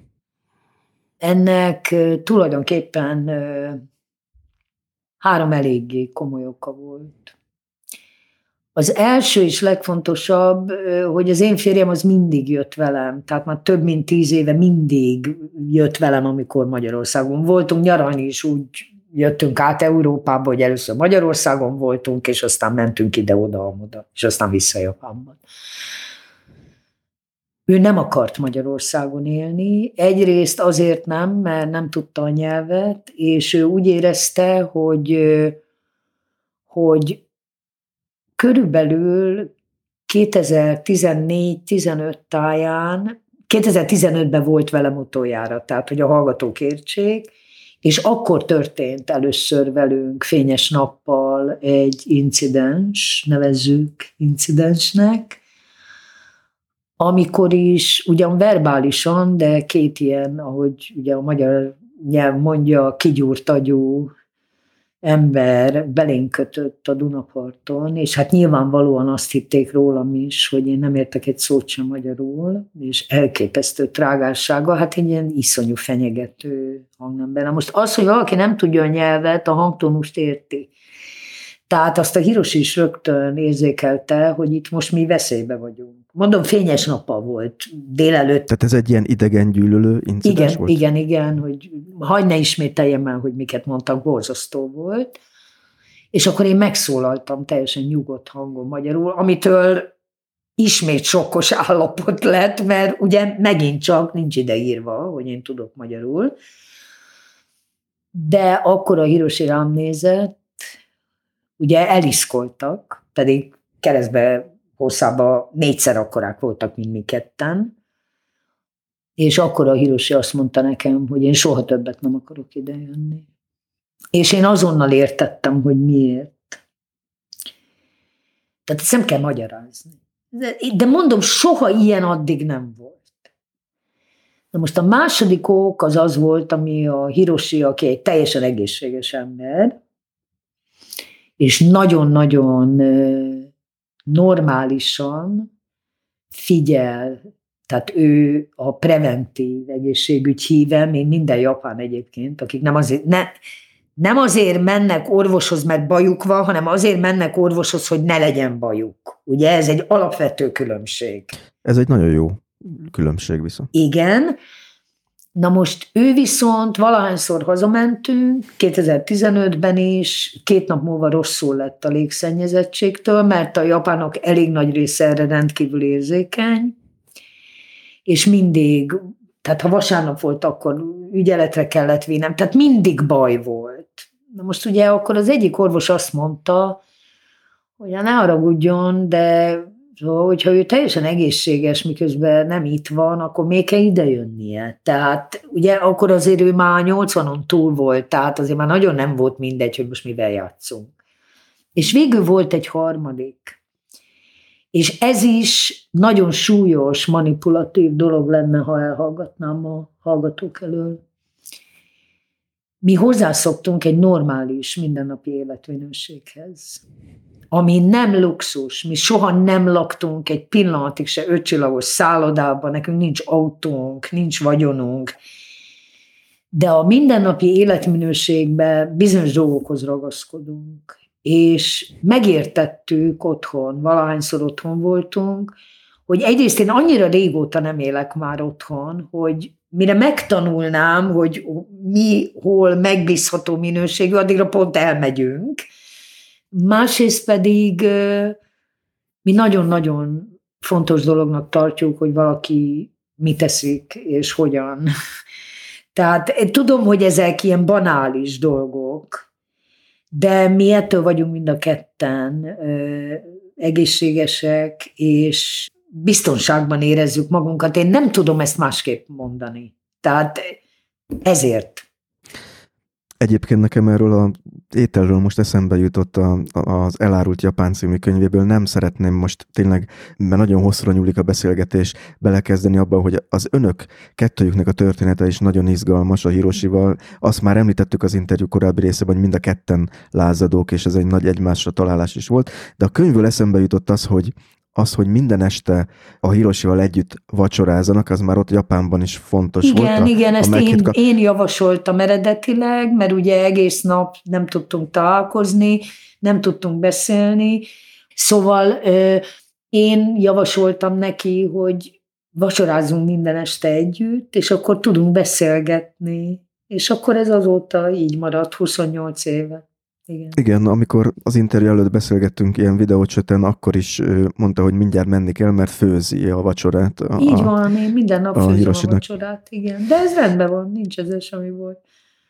A, van egy kitűnő blogja, ez a Felemás című Igen. blog a Facebookon. Arra buzdítanék minden hallgatót, hogy nézem, egy gyönyörű szövegek vannak rajta, és Írta azt, hogy gyakran álmodik Budapesttel, van egy szép bejegyzése erről, uh-huh. vagy budapesti dolgokkal, és azt írta, hogy meg kellett ezt is fejtenem, hiszen minden belső gyötrődésem, minden számomra érthetetlen kínom mindig a szembesítéssel került helyére, mégpedig véglegesen.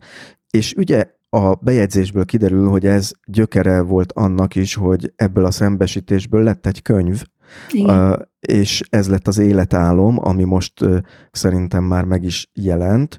Ez azt jelenti, hogy ahhoz, hogy megírhass ezt a könyvet, vissza kellett menni a Budapestre, és végigjárni a múltjának azokat a stációit, amiről a könyv egyébként szól. A hallgatóknak jegyzem meg, mi, mi, amíg gondolkozik a válaszon, hogy sok minden van a könyvben abból, amiről itt most beszélgettünk, de egy gyönyörű lírai és felemelő szöveg, tehát életállom a címe, nekem az utóbbi évek egyik legfelemelőbb könyve volt, amit, amit olvastam, és akkor most nem akarom elvenni a szót, tehát hogy a Budapestet végig kellett járni a helyszíneket? Nem, az csak arra volt elegendő, hogy a nosztalgiáimmal leszámoljak. Ugye, mert a nosztalgia az mindig az idegen világban az egykori otthon hiányainak a fantáziával kiegészített képzelete vagy képzete.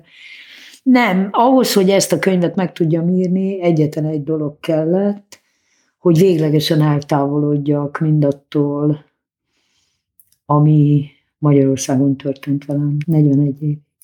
És ez ennyi idő kellett. Jó, két és fél éve kész volt ez a kézirat, csak többféle próbálkozásom ellenére négy kiadóval sajnos minden kiadó elutasított, úgyhogy Úgyhogy bele is nyugodtam egy fél évvel ezelőtt, hogy ez nem fog soha megjelenni, de én nem, én nem vagyok alkalmas a Márti szerepre, tehát jó, nem jelent meg, nem jelent meg, hát akkor most haladjunk tovább, most akkor próbáljam kitalálni, hogy mi az, ami majd a következő írásom lesz.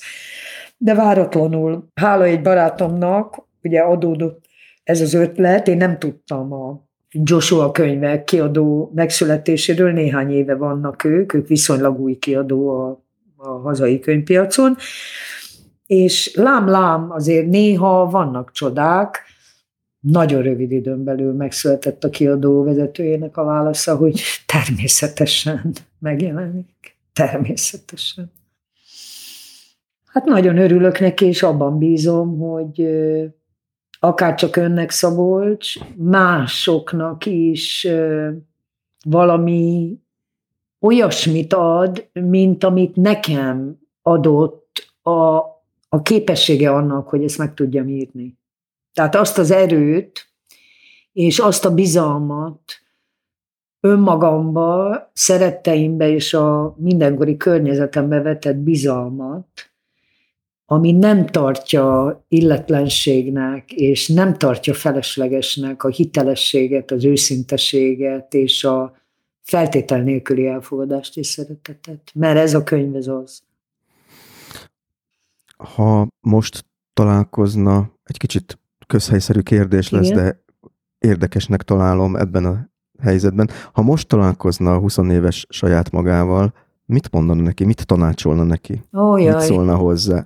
Ó, jaj, hát én 20 éves koromban egy meglehetősen nagy decibellel működő, folyamatosan gesztikuláló, elképesztő vehemenciával, szenvedéllyel, indulattal rendelkező koszaság voltam. Hogy én mit tanácsolnék?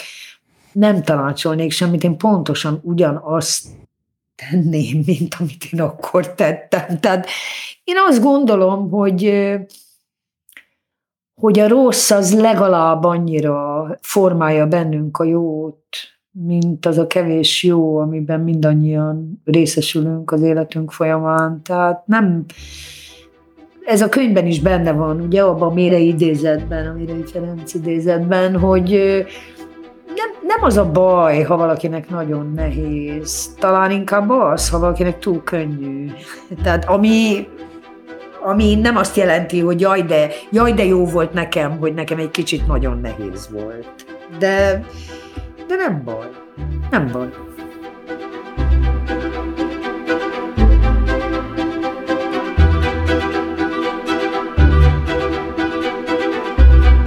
Ennyi volt mára az Élet meg minden, legalábbis ami ezt az epizódot illeti. Ez az adás is a hallgatók támogatásával készült. Ha támogatni szeretnéd a podcastot, megteheted a Patreonon. Linket találsz ehhez a műsor honlapján, amelynek címe az életmegminden.hu. A műsor végén pedig hallgass meg kérlek a további szponzorok egyébként hasznos ajánlatait.